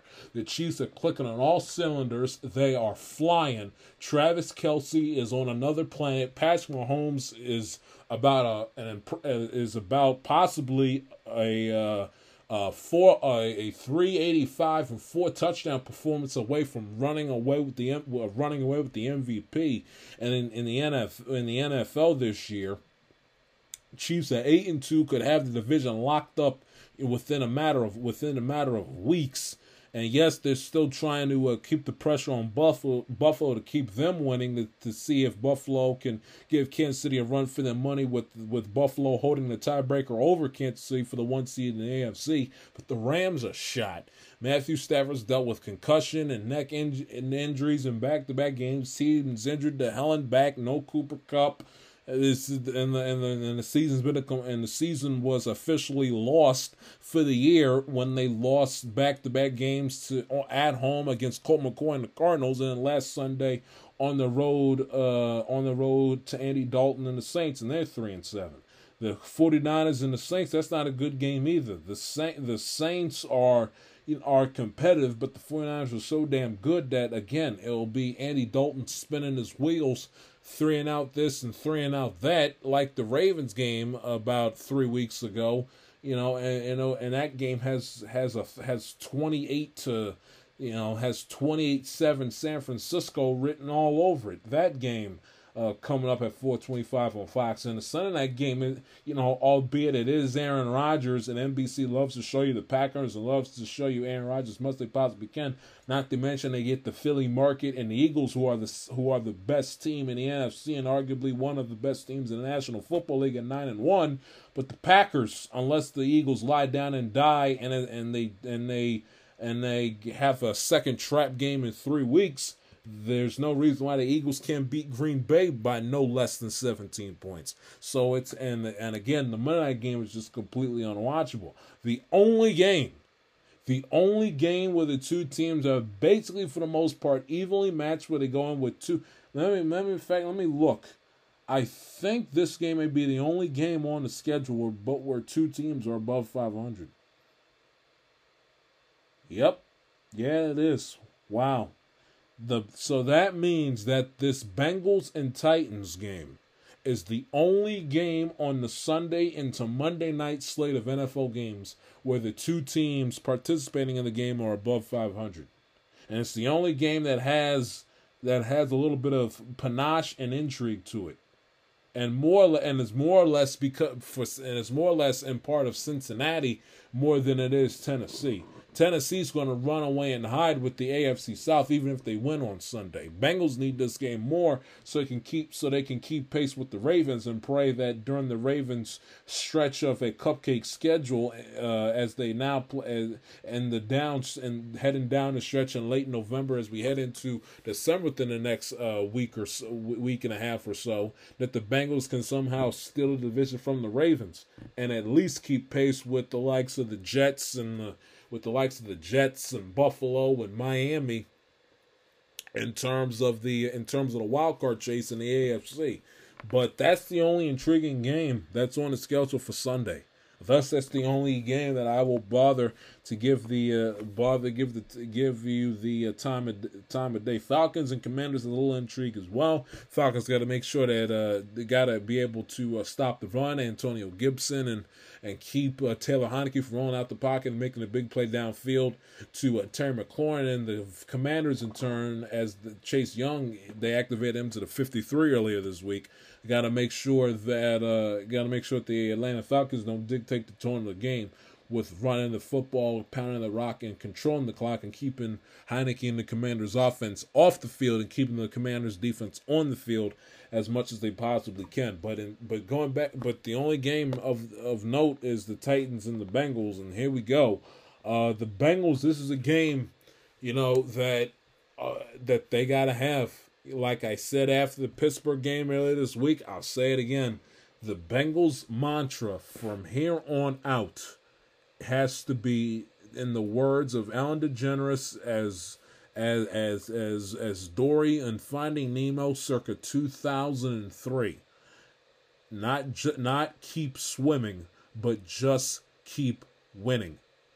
The Bengals, if they want to make the playoffs, and by and on a and and if, courtesy a, a, uh, uh, a prayer by the good Lord, if they want to make another run at defending their AFC Championship title, and getting back to a Super Bowl, they just gotta keep winning. Period. They just no they can't no more lo, no more losses, nothing. They just just keep winning. That's what they gotta do. Just keep winning. Every game you come across the schedule, just win. Don't there is no next game, there is no what if this happens and this and that and this and that and and, and the scenario and who has tiebreaker over who, what, whatever, and and in conference record. And no, no, no, French toast all of that. Take care of your own business and just keep winning. That's got to be their philosophy. If they want to make it to where they want to go, and if they want to go where I want them to go, they just got to put their head down, nose to the grindstone, and just keep winning. Just every opponent, doesn't matter who it is, who you're playing Buffalo, Kansas City, Titans, the Ravens, the Browns, the Bucks, the Patriots, Steelers, I don't care. Put your head down, shut out the noise, and just keep winning. And like I said on Tuesday, I say it again. I would be very, very concerned. Now, granted, they do get a break because the Titans' passing offense, albeit it looked great against the Packers eight days ago, it's one of the it's one of the worst passing offenses in the National Football League. So the Bengals secondary gets a break. They get a break that they don't have to, you know, worry about who's going to get AJ Brown in because AJ Brown ain't there.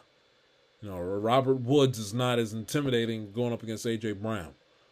So, albeit that that the that the Titans' passing offense isn't that good, they also have to keep in mind we don't have to basically fear it like we you know fear it and fear their passing game like like like you will when you go up against uh, you know and game plan the way you would like when you have to go up against Tennessee and the and the uh, and the Chiefs who can or, or not Tennessee but like you uh, like you would against like you would against Kansas City and Buffalo who can sling the rock but you also at the same time don't want to go all in chips in the middle of the table you know feast or famine you stop Derrick Henry, and then all of a sudden it's man to man coverages all over the place, and Ryan Tannehill's picking your pockets, throwing the football up and, and moving the ball downfield left and right.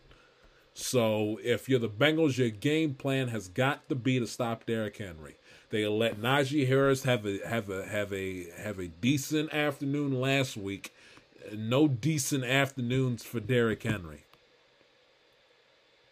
Now, you now the enticing thing and a thing that would then the encouraging factor if you were a Tennessee Titans fan would be did the Bengals let Derrick Henry run rampant over him rampant rampant over them in the playoff game? The answer would be no.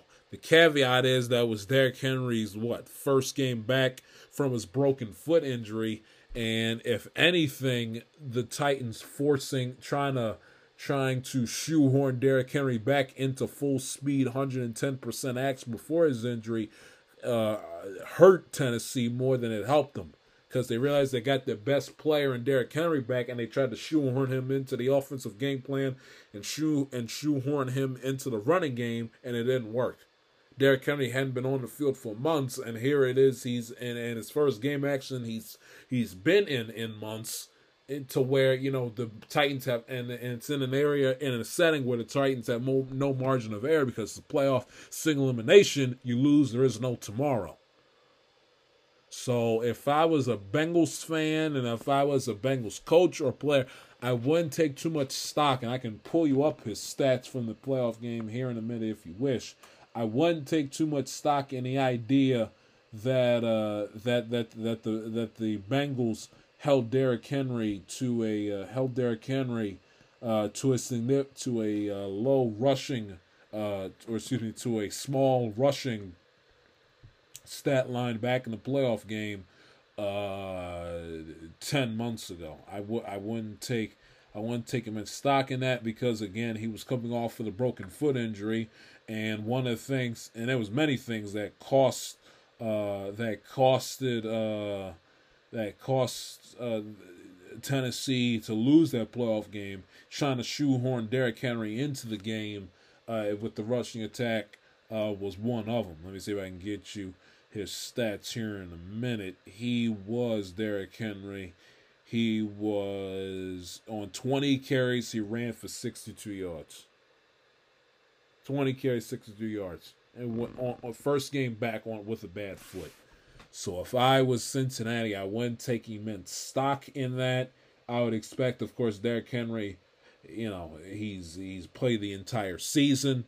You expect the expect Tennessee to pound the rock and keep the and with that and the thing that that also would get you when the formula to beating the high scoring offenses that can score that can score in bunches is that the opposing team is going to run the football, pound the rock, and keep their opponent on the sideline for as much as they possibly can.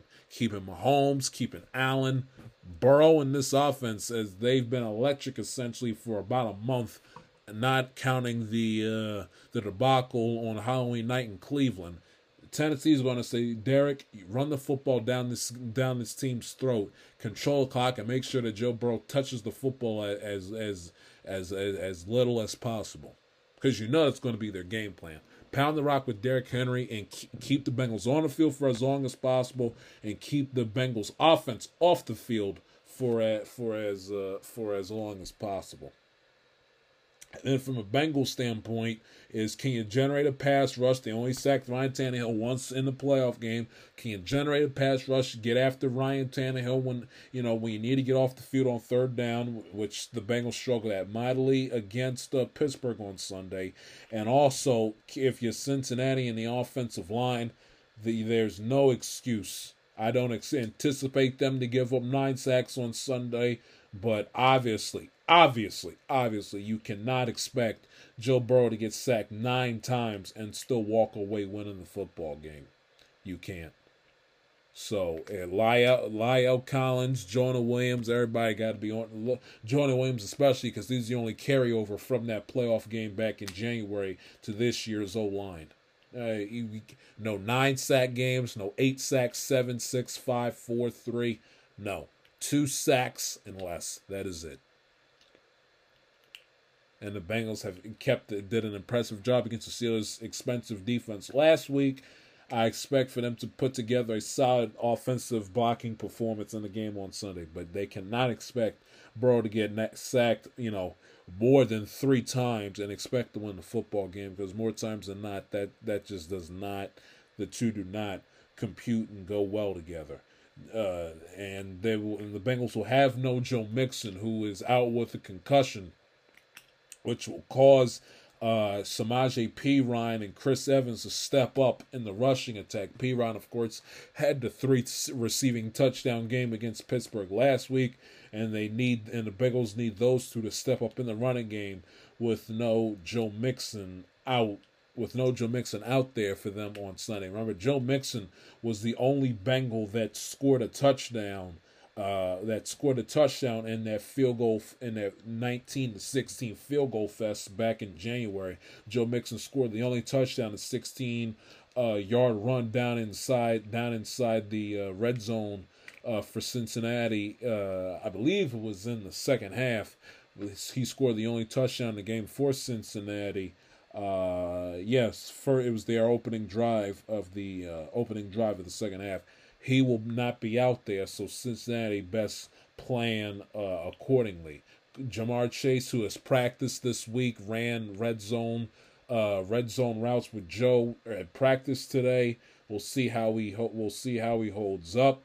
Uh, they officially listed him as questionable for the game coming up on Sunday. We'll see if Ja'Marr Chase uh, if the if the Bengals will push the envelope with the, will uh, will push the envelope and send Ja'Marr Chase out there, knowing that they will have that Joe Mixon is out and they'll push the envelope, or will they uh, put the or will they put the reins on them and and see and see the uh, storm up ahead when they got Kansas City next week and then they got uh, but and then they got games against Buffalo and uh, and uh, Baltimore early in January, and then the playoffs. And they and once playoff time comes around, you can ill afford to make it to another Super Bowl with no Ja'Marr Chase, and him re-aggravating that injury would spell nothing but great disaster for the Bengals. So we'll see how Cincinnati plays this within the next uh, within the next forty eight hours or so with no with no uh, Joe Mixon, and you know that it'll be all right. Well, Ja'Marr, will you step up and take his place?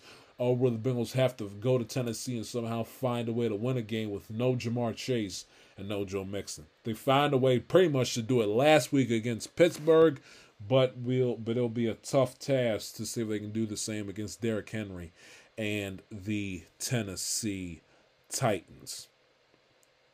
So that is basically where you stand with week 12. We will. I'll give you my two cents on two NBA notes and the Week 12 picks against the spread. This is the Yamatel I Can Tell You podcast.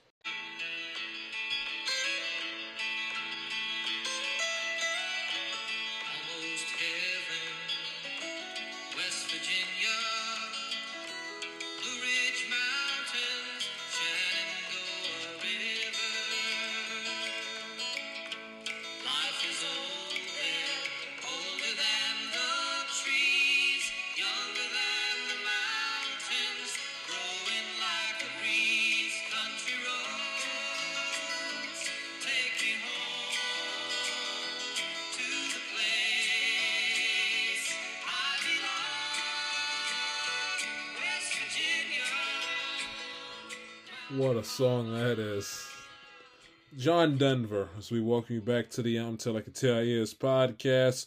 Uh, just a couple of things in terms of the ratings of the Thanksgiving Day games they've come through.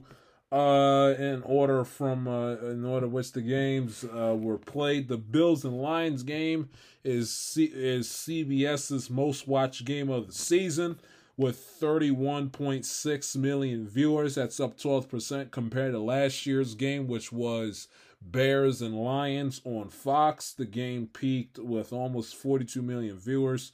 Um, uh, most watched early Thanksgiving Day game on record. So the 12:30 game in Detroit, most watched game that one Bills and Lions did 31 million people. The one that you knew that was going to be out of this world because it fe- because it featured the New York team, the New York market, NFC East. Both teams had uh, came into the game at seven and three.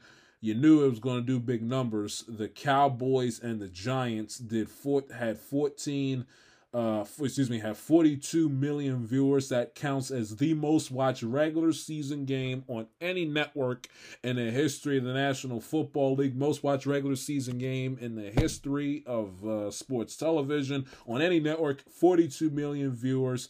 That was up that's up 49% over last year. That's up 49% com- on, compared to last year's game on Fox, which I said was the aforementioned snooze fest between the Bears and the Lions at 12:30 last year, and but it was only up 3% compared to last year's game in Dallas between the uh between the uh Raiders and the Cowboys that was on CBS last year. Uh, and it did 11.2 in New York and a 24.5 uh, in Dallas, which is uh, which is absolutely uh, which is uh, absolutely uh, remarkable. And then the uh, and then with the uh, th- with the night game on NBC between the Patriots and the and the Vikings. It's the second most watched primetime Thanksgiving game ever, ever. Which in the and they've been having a night ga- night game on Thanksgiving since 2006. With that game had over 26 uh, million people watching on NBC, and you figure that that game was going to get the was going to. The night game doesn't do as strongly as the four o'clock and as the twelve thirty games does in the ratings comparatively speaking because I said this to other people and said it on amongst group chats I'm in on Twitter and and, and text messages and everything else uh that the that Thanksgiving it's weird with that day. Thanksgiving is the only day where ten o'clock at night on Thanksgiving feels like feels like twelve ten in the morning. Uh, the other fi- the other 51 the other 51 thursdays out of the year 10 o'clock at night does not feel late at least to me. Like for instance when it heads to the fourth quarter at around 10 o'clock at night f- between between bills and patriots on thursday the first of the month next week I'll be I'll be bright eyed and bushy tailed as if it's as if it's one o'clock in the afternoon. Yet ten o'clock last night, I, I was I was I was I was I was yawning every five seconds and and and and fighting the urge to just call it a night and and and take my clothes off and get into bed and go to sleep. It's weird Thanksgiving. It, it's it does it, it's it's it's it's it's a different like feel with your body clock on Thursday, or excuse me, on Thanksgiving. The other 51 Thursdays, I'm bright-eyed, bushy-tailed, quarter to 10, 10, 10:30 at night. Thank, but Thanksgiving is the only Thursday out of the year where 10 o'clock at night feels like 12 o'clock at night, 11 o'clock at night feels like 1 o'clock in the morning, and midnight on Thanksgiving feels like 3 a.m. on a, on any regular Thursday. It's it, for that reason it always feels that way because know I was the fact that you've eaten your that your that your stomach's content and you're full and, and you and you're stuffed and, and you can't eat another bite and you've been around family all you know you've been around family all afternoon and all throughout the night so maybe your social battery is on is on E depending on your situation, you might have gotten up early in the morning or whatever, and you stay and you stayed up late and you stayed out the Wednesday night before, whatever the case might be. But it's always like when a night game comes around, it's like uh, it's it's like you know you saw football you saw football from twelve o'clock in the afternoon through seven thirty at night. Been around family, you've you've eaten, you've done this, you've done that, and then the night game comes around, and it's like you know, some people, you know, they want to uh, start what breaking out, watching the Christmas movies, the Charlie Brown specials, go Black Friday, get you know, stand in line for the dopey Black Friday shopping, or or whatever the case might be. But compared to the compared to the 12:30 and the 4:30 windows, the, night game doesn't do as well in the ratings compared to those two times. I understand it's the youngest out of the three. You know, we've had the 12:30 and the and the four o'clock, 4:30 games in Detroit and Dallas for the longest time, and and these night th- and these Thursday or excuse me, these Thanksgiving night games have only been a thing since 2006. But it's but still typically on a regular Sunday afternoon, it's it's the one o'clock window does the weakest. The four thirty, depending on the matchup, is the strongest or is the second strongest, and then the third and then the Sunday night game is the one that brings it home that gets the highest rating. Thanksgiving, it's the opposite. It's the it's the twelve thirty that gets that gets that that has the rating that kind of falls in the middle. The four thirty one against the Cowboys is the one that does the strongest, especially if it's on CBS. Uh, and then uh, and then the night game is the one that kind of does well. It, it's not a bad rating, but it kind of lingers behind. You know, the like I like I just told you, those two games did over did over 31 million people. The Cowboy game and the Lion game. This one only did about 25, 26 million, and it was on NBC, not the NFL Network like it was for for a long time as well, which I thought was interesting. Um, but as but switching gears now uh, off of uh, off of that uh, with the NFL and the uh, and the TV ratings. Uh, just a couple of things in terms of the NBA. I want to give my uh, I want to uh, I want to give my two cents on. Uh, Patrick Beverley suspended three games for shoving DeAndre Ayton to the floor uh to the floor when he wanted to look in this is back on uh went this was back on uh Wednesday this was back on uh Tuesday night in Phoenix. Uh, part of a scuffle between Beverley and DeAndre Ayton, and this and uh, DeAndre Ayton. Uh, Beverley will be without pay, and it'll cost them two hundred sixty-eight thousand nine hundred sixty-five uh, dollars in salary. This is all because this is all because of a uh, and he was assessed with a technical foul and was ejected at, and this is when Ayton stood over uh, Austin Reaves when Reaves was on the was uh, on the was on the floor following a, a flagrant foul from uh, Devin Booker late in the fourth quarter during the Lakers' uh, uh, ten point loss in Phoenix on Tuesday night. Uh, you you've seen the play. Booker hard foul. Uh, Reaves on the floor line on his back.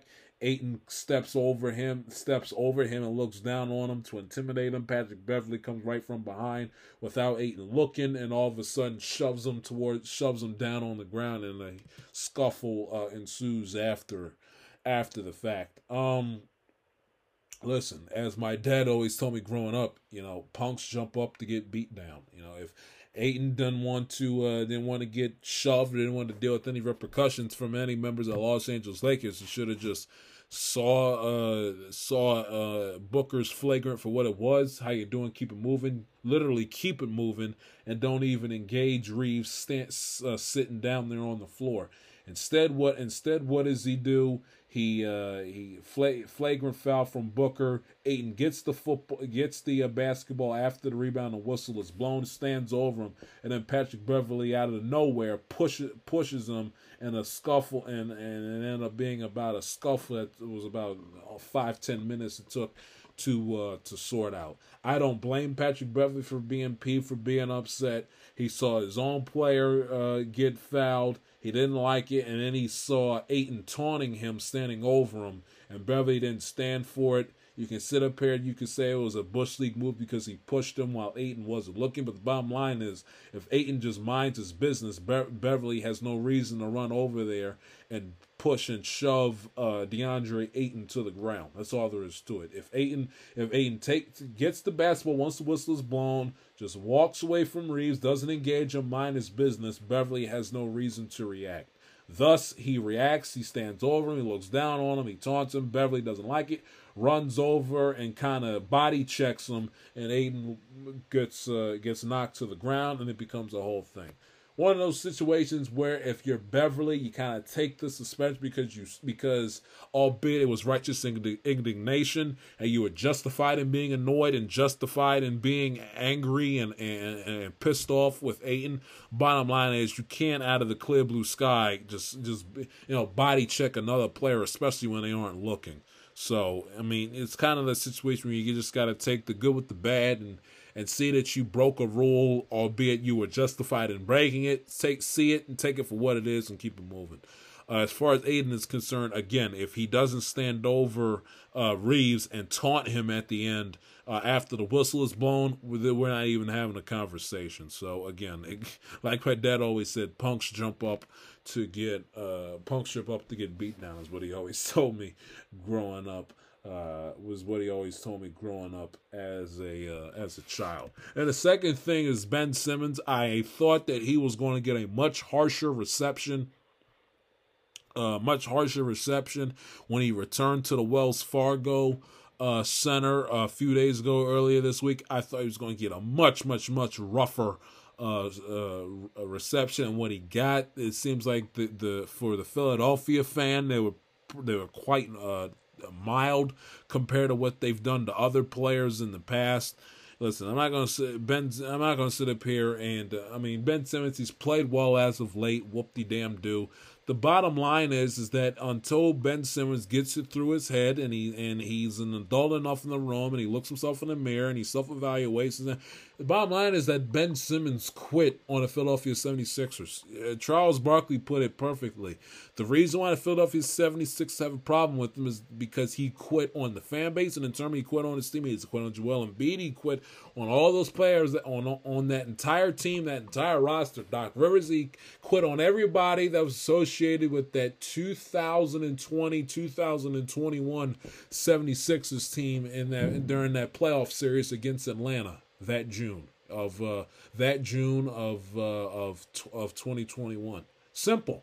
I mean, if he if he if he isn't timid and being going through the yips, going through the yips and, and with the with the problems making layups and the dunks and the and and and and and, and, and free throw shoot, that's one thing avoiding your problem and avoiding your problem and running away from your problem and, and, and projecting your problems and your issues on other people and on and on, on other people and the organizations and casting blame and, and and all that sort of stuff, all that crap that Ben Simmons pulled, and then willingly not showing up to work, and then still eh, requesting that essentially that that the 76ers treated you like treated you like trash, while and when you just plain and simple just didn't feel like showing up to work.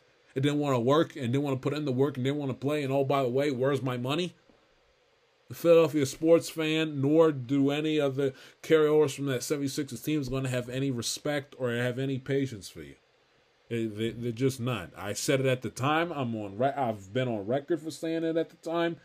The bottom line is that Ben Simmons, eh, he gets booed, he gets jeered, he deserves what he gets. He straight up quit on the Philadelphia 76ers.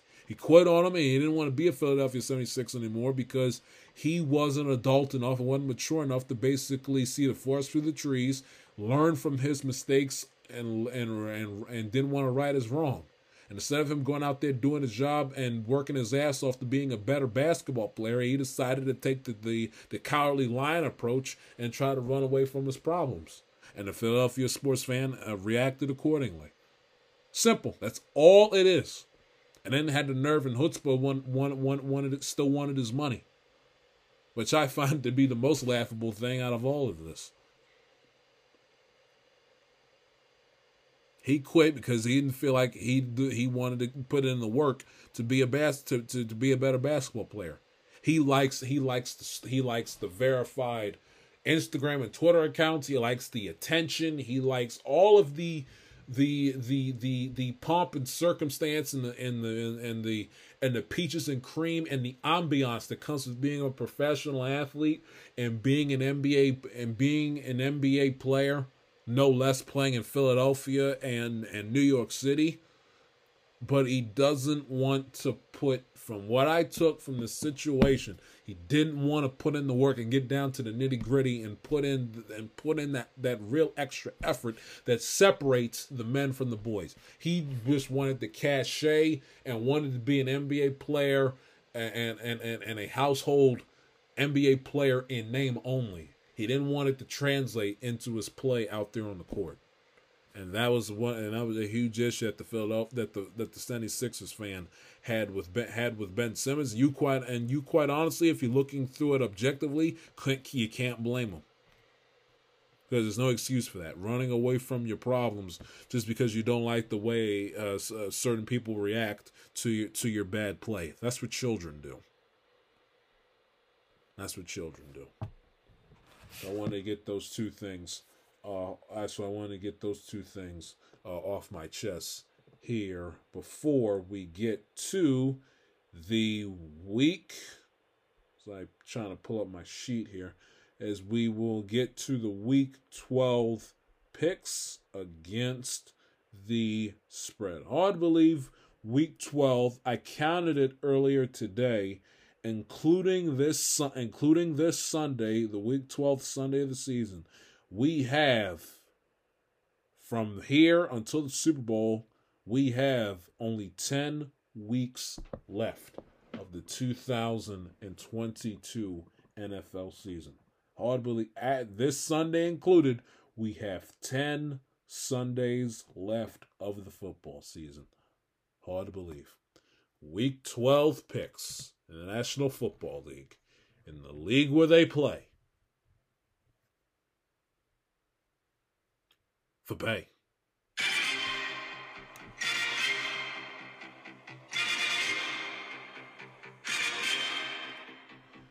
Game number one between the Baltimore Ravens and the Jacksonville Jaguars. The Ravens are four point favorites. Lamar Jackson's been in and out of practice this week dealing with an illness. He will be playing it. He will be playing in this game. Amore Davis out with a hip injury. He expected to return next week. Devin Duvernay, Gus Edwards are questionable for week 12. J.K. Dobbins expected to return this Sunday. Uh, Hamilton, uh, who's been in and out of practice with a knee injury, he is also questionable for Baltimore, as is DeSean Jackson. Ravens favored by four points giving the Baltimore Ravens to take care of business and win this game by the final score of 28 to 14. The Denver Broncos are two and a half point favorites taking on the Carolina Panthers in a Super Bowl 50 rematch. Carolina Panthers coming off of their heartbreaking overtime loss at the hands of the Vegas Raiders at home last week. Meanwhile, the Carolina Panthers are uh, trying to uh, just get to the end of the season. It's quite frankly all I can say after their offense didn't show up against Baltimore last week. Give me the Denver Broncos to win this game by the final score of 17 to 3. The Atlanta Falcons head to Washington, Landover, Maryland, technically speaking, to take on the 6 and 5 Washington Commanders. The Washington team has been flying ever since Taylor Heinicke took the reins Beavers, their offensive, their guard is questionable with a uh, is questionable with an undisclosed uh, injury. Castro Fields, their corner, expected to return this week. Drayden, uh, questionable to return for Week 12. Uh, they also have uh, they also have uh, on the side of Atlanta, they have uh, Dalton and uh, David. Dalton is questionable with the toe injury. He did not practice on Thursday on Thanksgiving. He's doubtful for Week 12. Davidson is questionable. Their defensive end questionable with a knee injury for Sunday's game, among others. Give me the Washington Commanders to pull out of this one with the victory, but a final score of 28 to 17.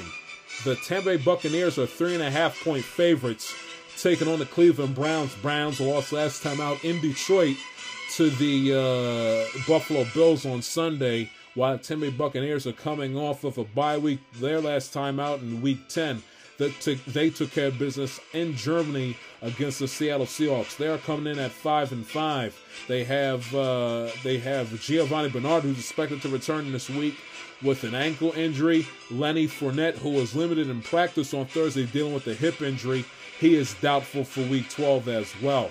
Give me the Tampa Bay Buccaneers to win this game by the final score of 31 to 17 we will move things ahead with my Cincinnati Bengals, who are one and a half point road favorites, taking on the Tennessee Titans in a rematch of the divisional playoff game from last season as the Bengals try to make it three wins in a row, taking on that vaunted Tennessee Titan team looking to get revenge from that playoff upset that occurred only 10 months ago. Tennessee Titans have had quite a, a, week and some change to think about and decompress off of their Thursday night victory at Lambeau Field eight days ago, as the Cincinnati Bengals are coming off of a their first divisional victory of the 2022 season on the road against the Pittsburgh Steelers down at Heinz Field. Give me the Tennessee Titans to get the job done in a competitive game by a final score of 27 to uh, 24. The Houston Texans, ten, uh, 13 point underdogs against the Miami Dolphins, who are coming off of a bye week themselves. Last time out, they took care of business against the Cleveland Browns in week number 10. At 7 and 3, the Dolphins are the Texans 1 8 and 1. The Miami Dolphins, injury wise, uh, Alexander, their cornerback, is dealing with a groin injury. He is questionable for week 12.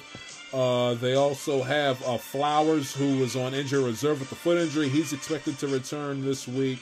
Uh, Raheem Mostert, doubtful this week, dealing with the knee injury. He was limited in practice today. Uh, he is doubtful for week 12 in their matchup against uh, Houston as well. Miami Dolphins will steamroll the Houston Texans by a final score of 42 to 14 as the Chicago Bears fly east to take on the New York Jets. Jets coming off of a uh, heartbreaking loss up at Foxborough last weekend uh, as they try to uh, ride the ship here and get back on track with the six and four record here in the AFC East. Justin Fields dealing with the AC joint injury in his shoulder, limited in practice on Friday, questionable go for the Bears coming up on Sunday. Meanwhile, the Jets starting Mike White at quarterback this week. They got many injuries, uh, many injuries on the uh, offensive side of the football, as it'll be a tough task to try to slow down Justin Fields if he plays, and the Chicago Bears offense. Give me the New York Jets to win this game as four point favorites by the final score of 24 to 17. Move things ahead with the Vegas Raiders, who are three and a half point favorites, or excuse me, three and a half point underdogs, taking on the Seattle Seahawks, coming off of their bye week. Aforementioned last game was against the uh, was against the uh, Tampa Bay Buccaneers over in Germany two weeks ago. Meanwhile, the Raiders coming off of an emotional overtime victory that was a complete 180 that left their locker room after their uh, loss in Week 10 against the Indianapolis Colts in Jeff Saturday's first victory as a, as an NFL head coach, giving the Seattle Seahawks to return home and get right back on track as they try to uh, keep the pressure hot uh, with the San Francisco 49ers in the first place race in the NFC West, giving the Seattle Seahawks win this game by the final score of 31 to 21. The Los Angeles Chargers are four and a half point favorites taking on the Arizona Cardinals. Cardinals got embarrassed on Monday Night Football down in Mexico earlier this week. Meanwhile, the Chargers licking their wounds from a last second victory, courtesy of the magic of Patrick Mahomes and Travis Kelce and the Kansas City Chiefs. Give me the Los Angeles Chargers to find a way to get it done and win this game by the final score of 24 to 21 coming up on Sunday. The Los Angeles Rams lost season for them. 14 and a half point underdogs as they head to Arrowhead to take on Patrick Mahomes and the aforementioned Kansas City Chiefs. Chiefs coming off of their victory last Sunday night uh, in Los Angeles against the Raiders at SoFi. Meanwhile, the Rams are coming off of a uh, deflating uh, defeat, which pretty much put their season uh, to the loss column as they lost the New Orleans Saints down at the Bayou last week. Give me the Kansas City Chiefs, the curb stomp the the uh, Los Angeles Rams by the final score of 20, or excuse me, the final score of 42 to 14. The New Orleans Saints, aforementioned, coming off of their home victory against the Rams last week. Meanwhile, the San Francisco 49ers are uh, coming off of their uh, Monday night uh, victory against the Arizona Cardinals earlier this week, work week. They return home to take on the New Orleans Saints. Give me the San Francisco 49ers, take care of business. Click on all cylinders. Jimmy G's played well. Chris McCaffrey's uh, has uh, ingrained himself and has uh, uh, uh, what's the word I'm looking for and uh, established himself amongst that San Francisco 49er offense, Give me the San Francisco 49ers to win this game by the final score of 31 to 17. And the Green Bay Packers visiting the Philadelphia Eagles. Eagles seven point favorites coming off of their uh, Sunday escape, their great Sunday escape on the road at Indianapolis. Philly taking care of business against the Colts last Sunday. Meanwhile, the Green Bay Packers coming off have had eight days, and by the time of this game will be 10 days since their last game and their previous loss the week before against the Tennessee Titans at Lambeau on Thursday night. Give me the Philadelphia Eagles to take care of business and defeat Aaron Rodgers and put the the coup de grace on their 2022 uh, season officially with the final score of with the final score of 31 to 17. And the Monday night game that nobody will pay attention to, but if you bet it, God bless you.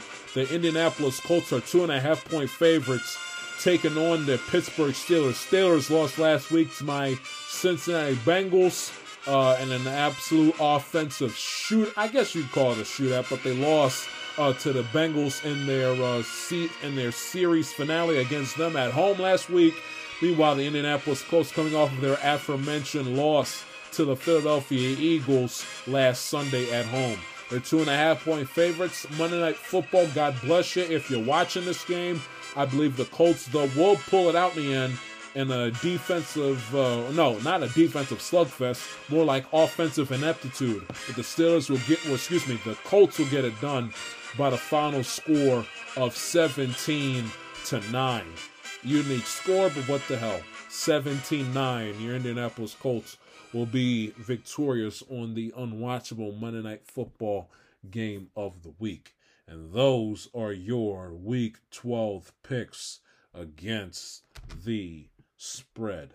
And that is another episode of the Amatella Catalias podcast in the books. If you like what you heard and you're new to the program, please do not hesitate to subscribe.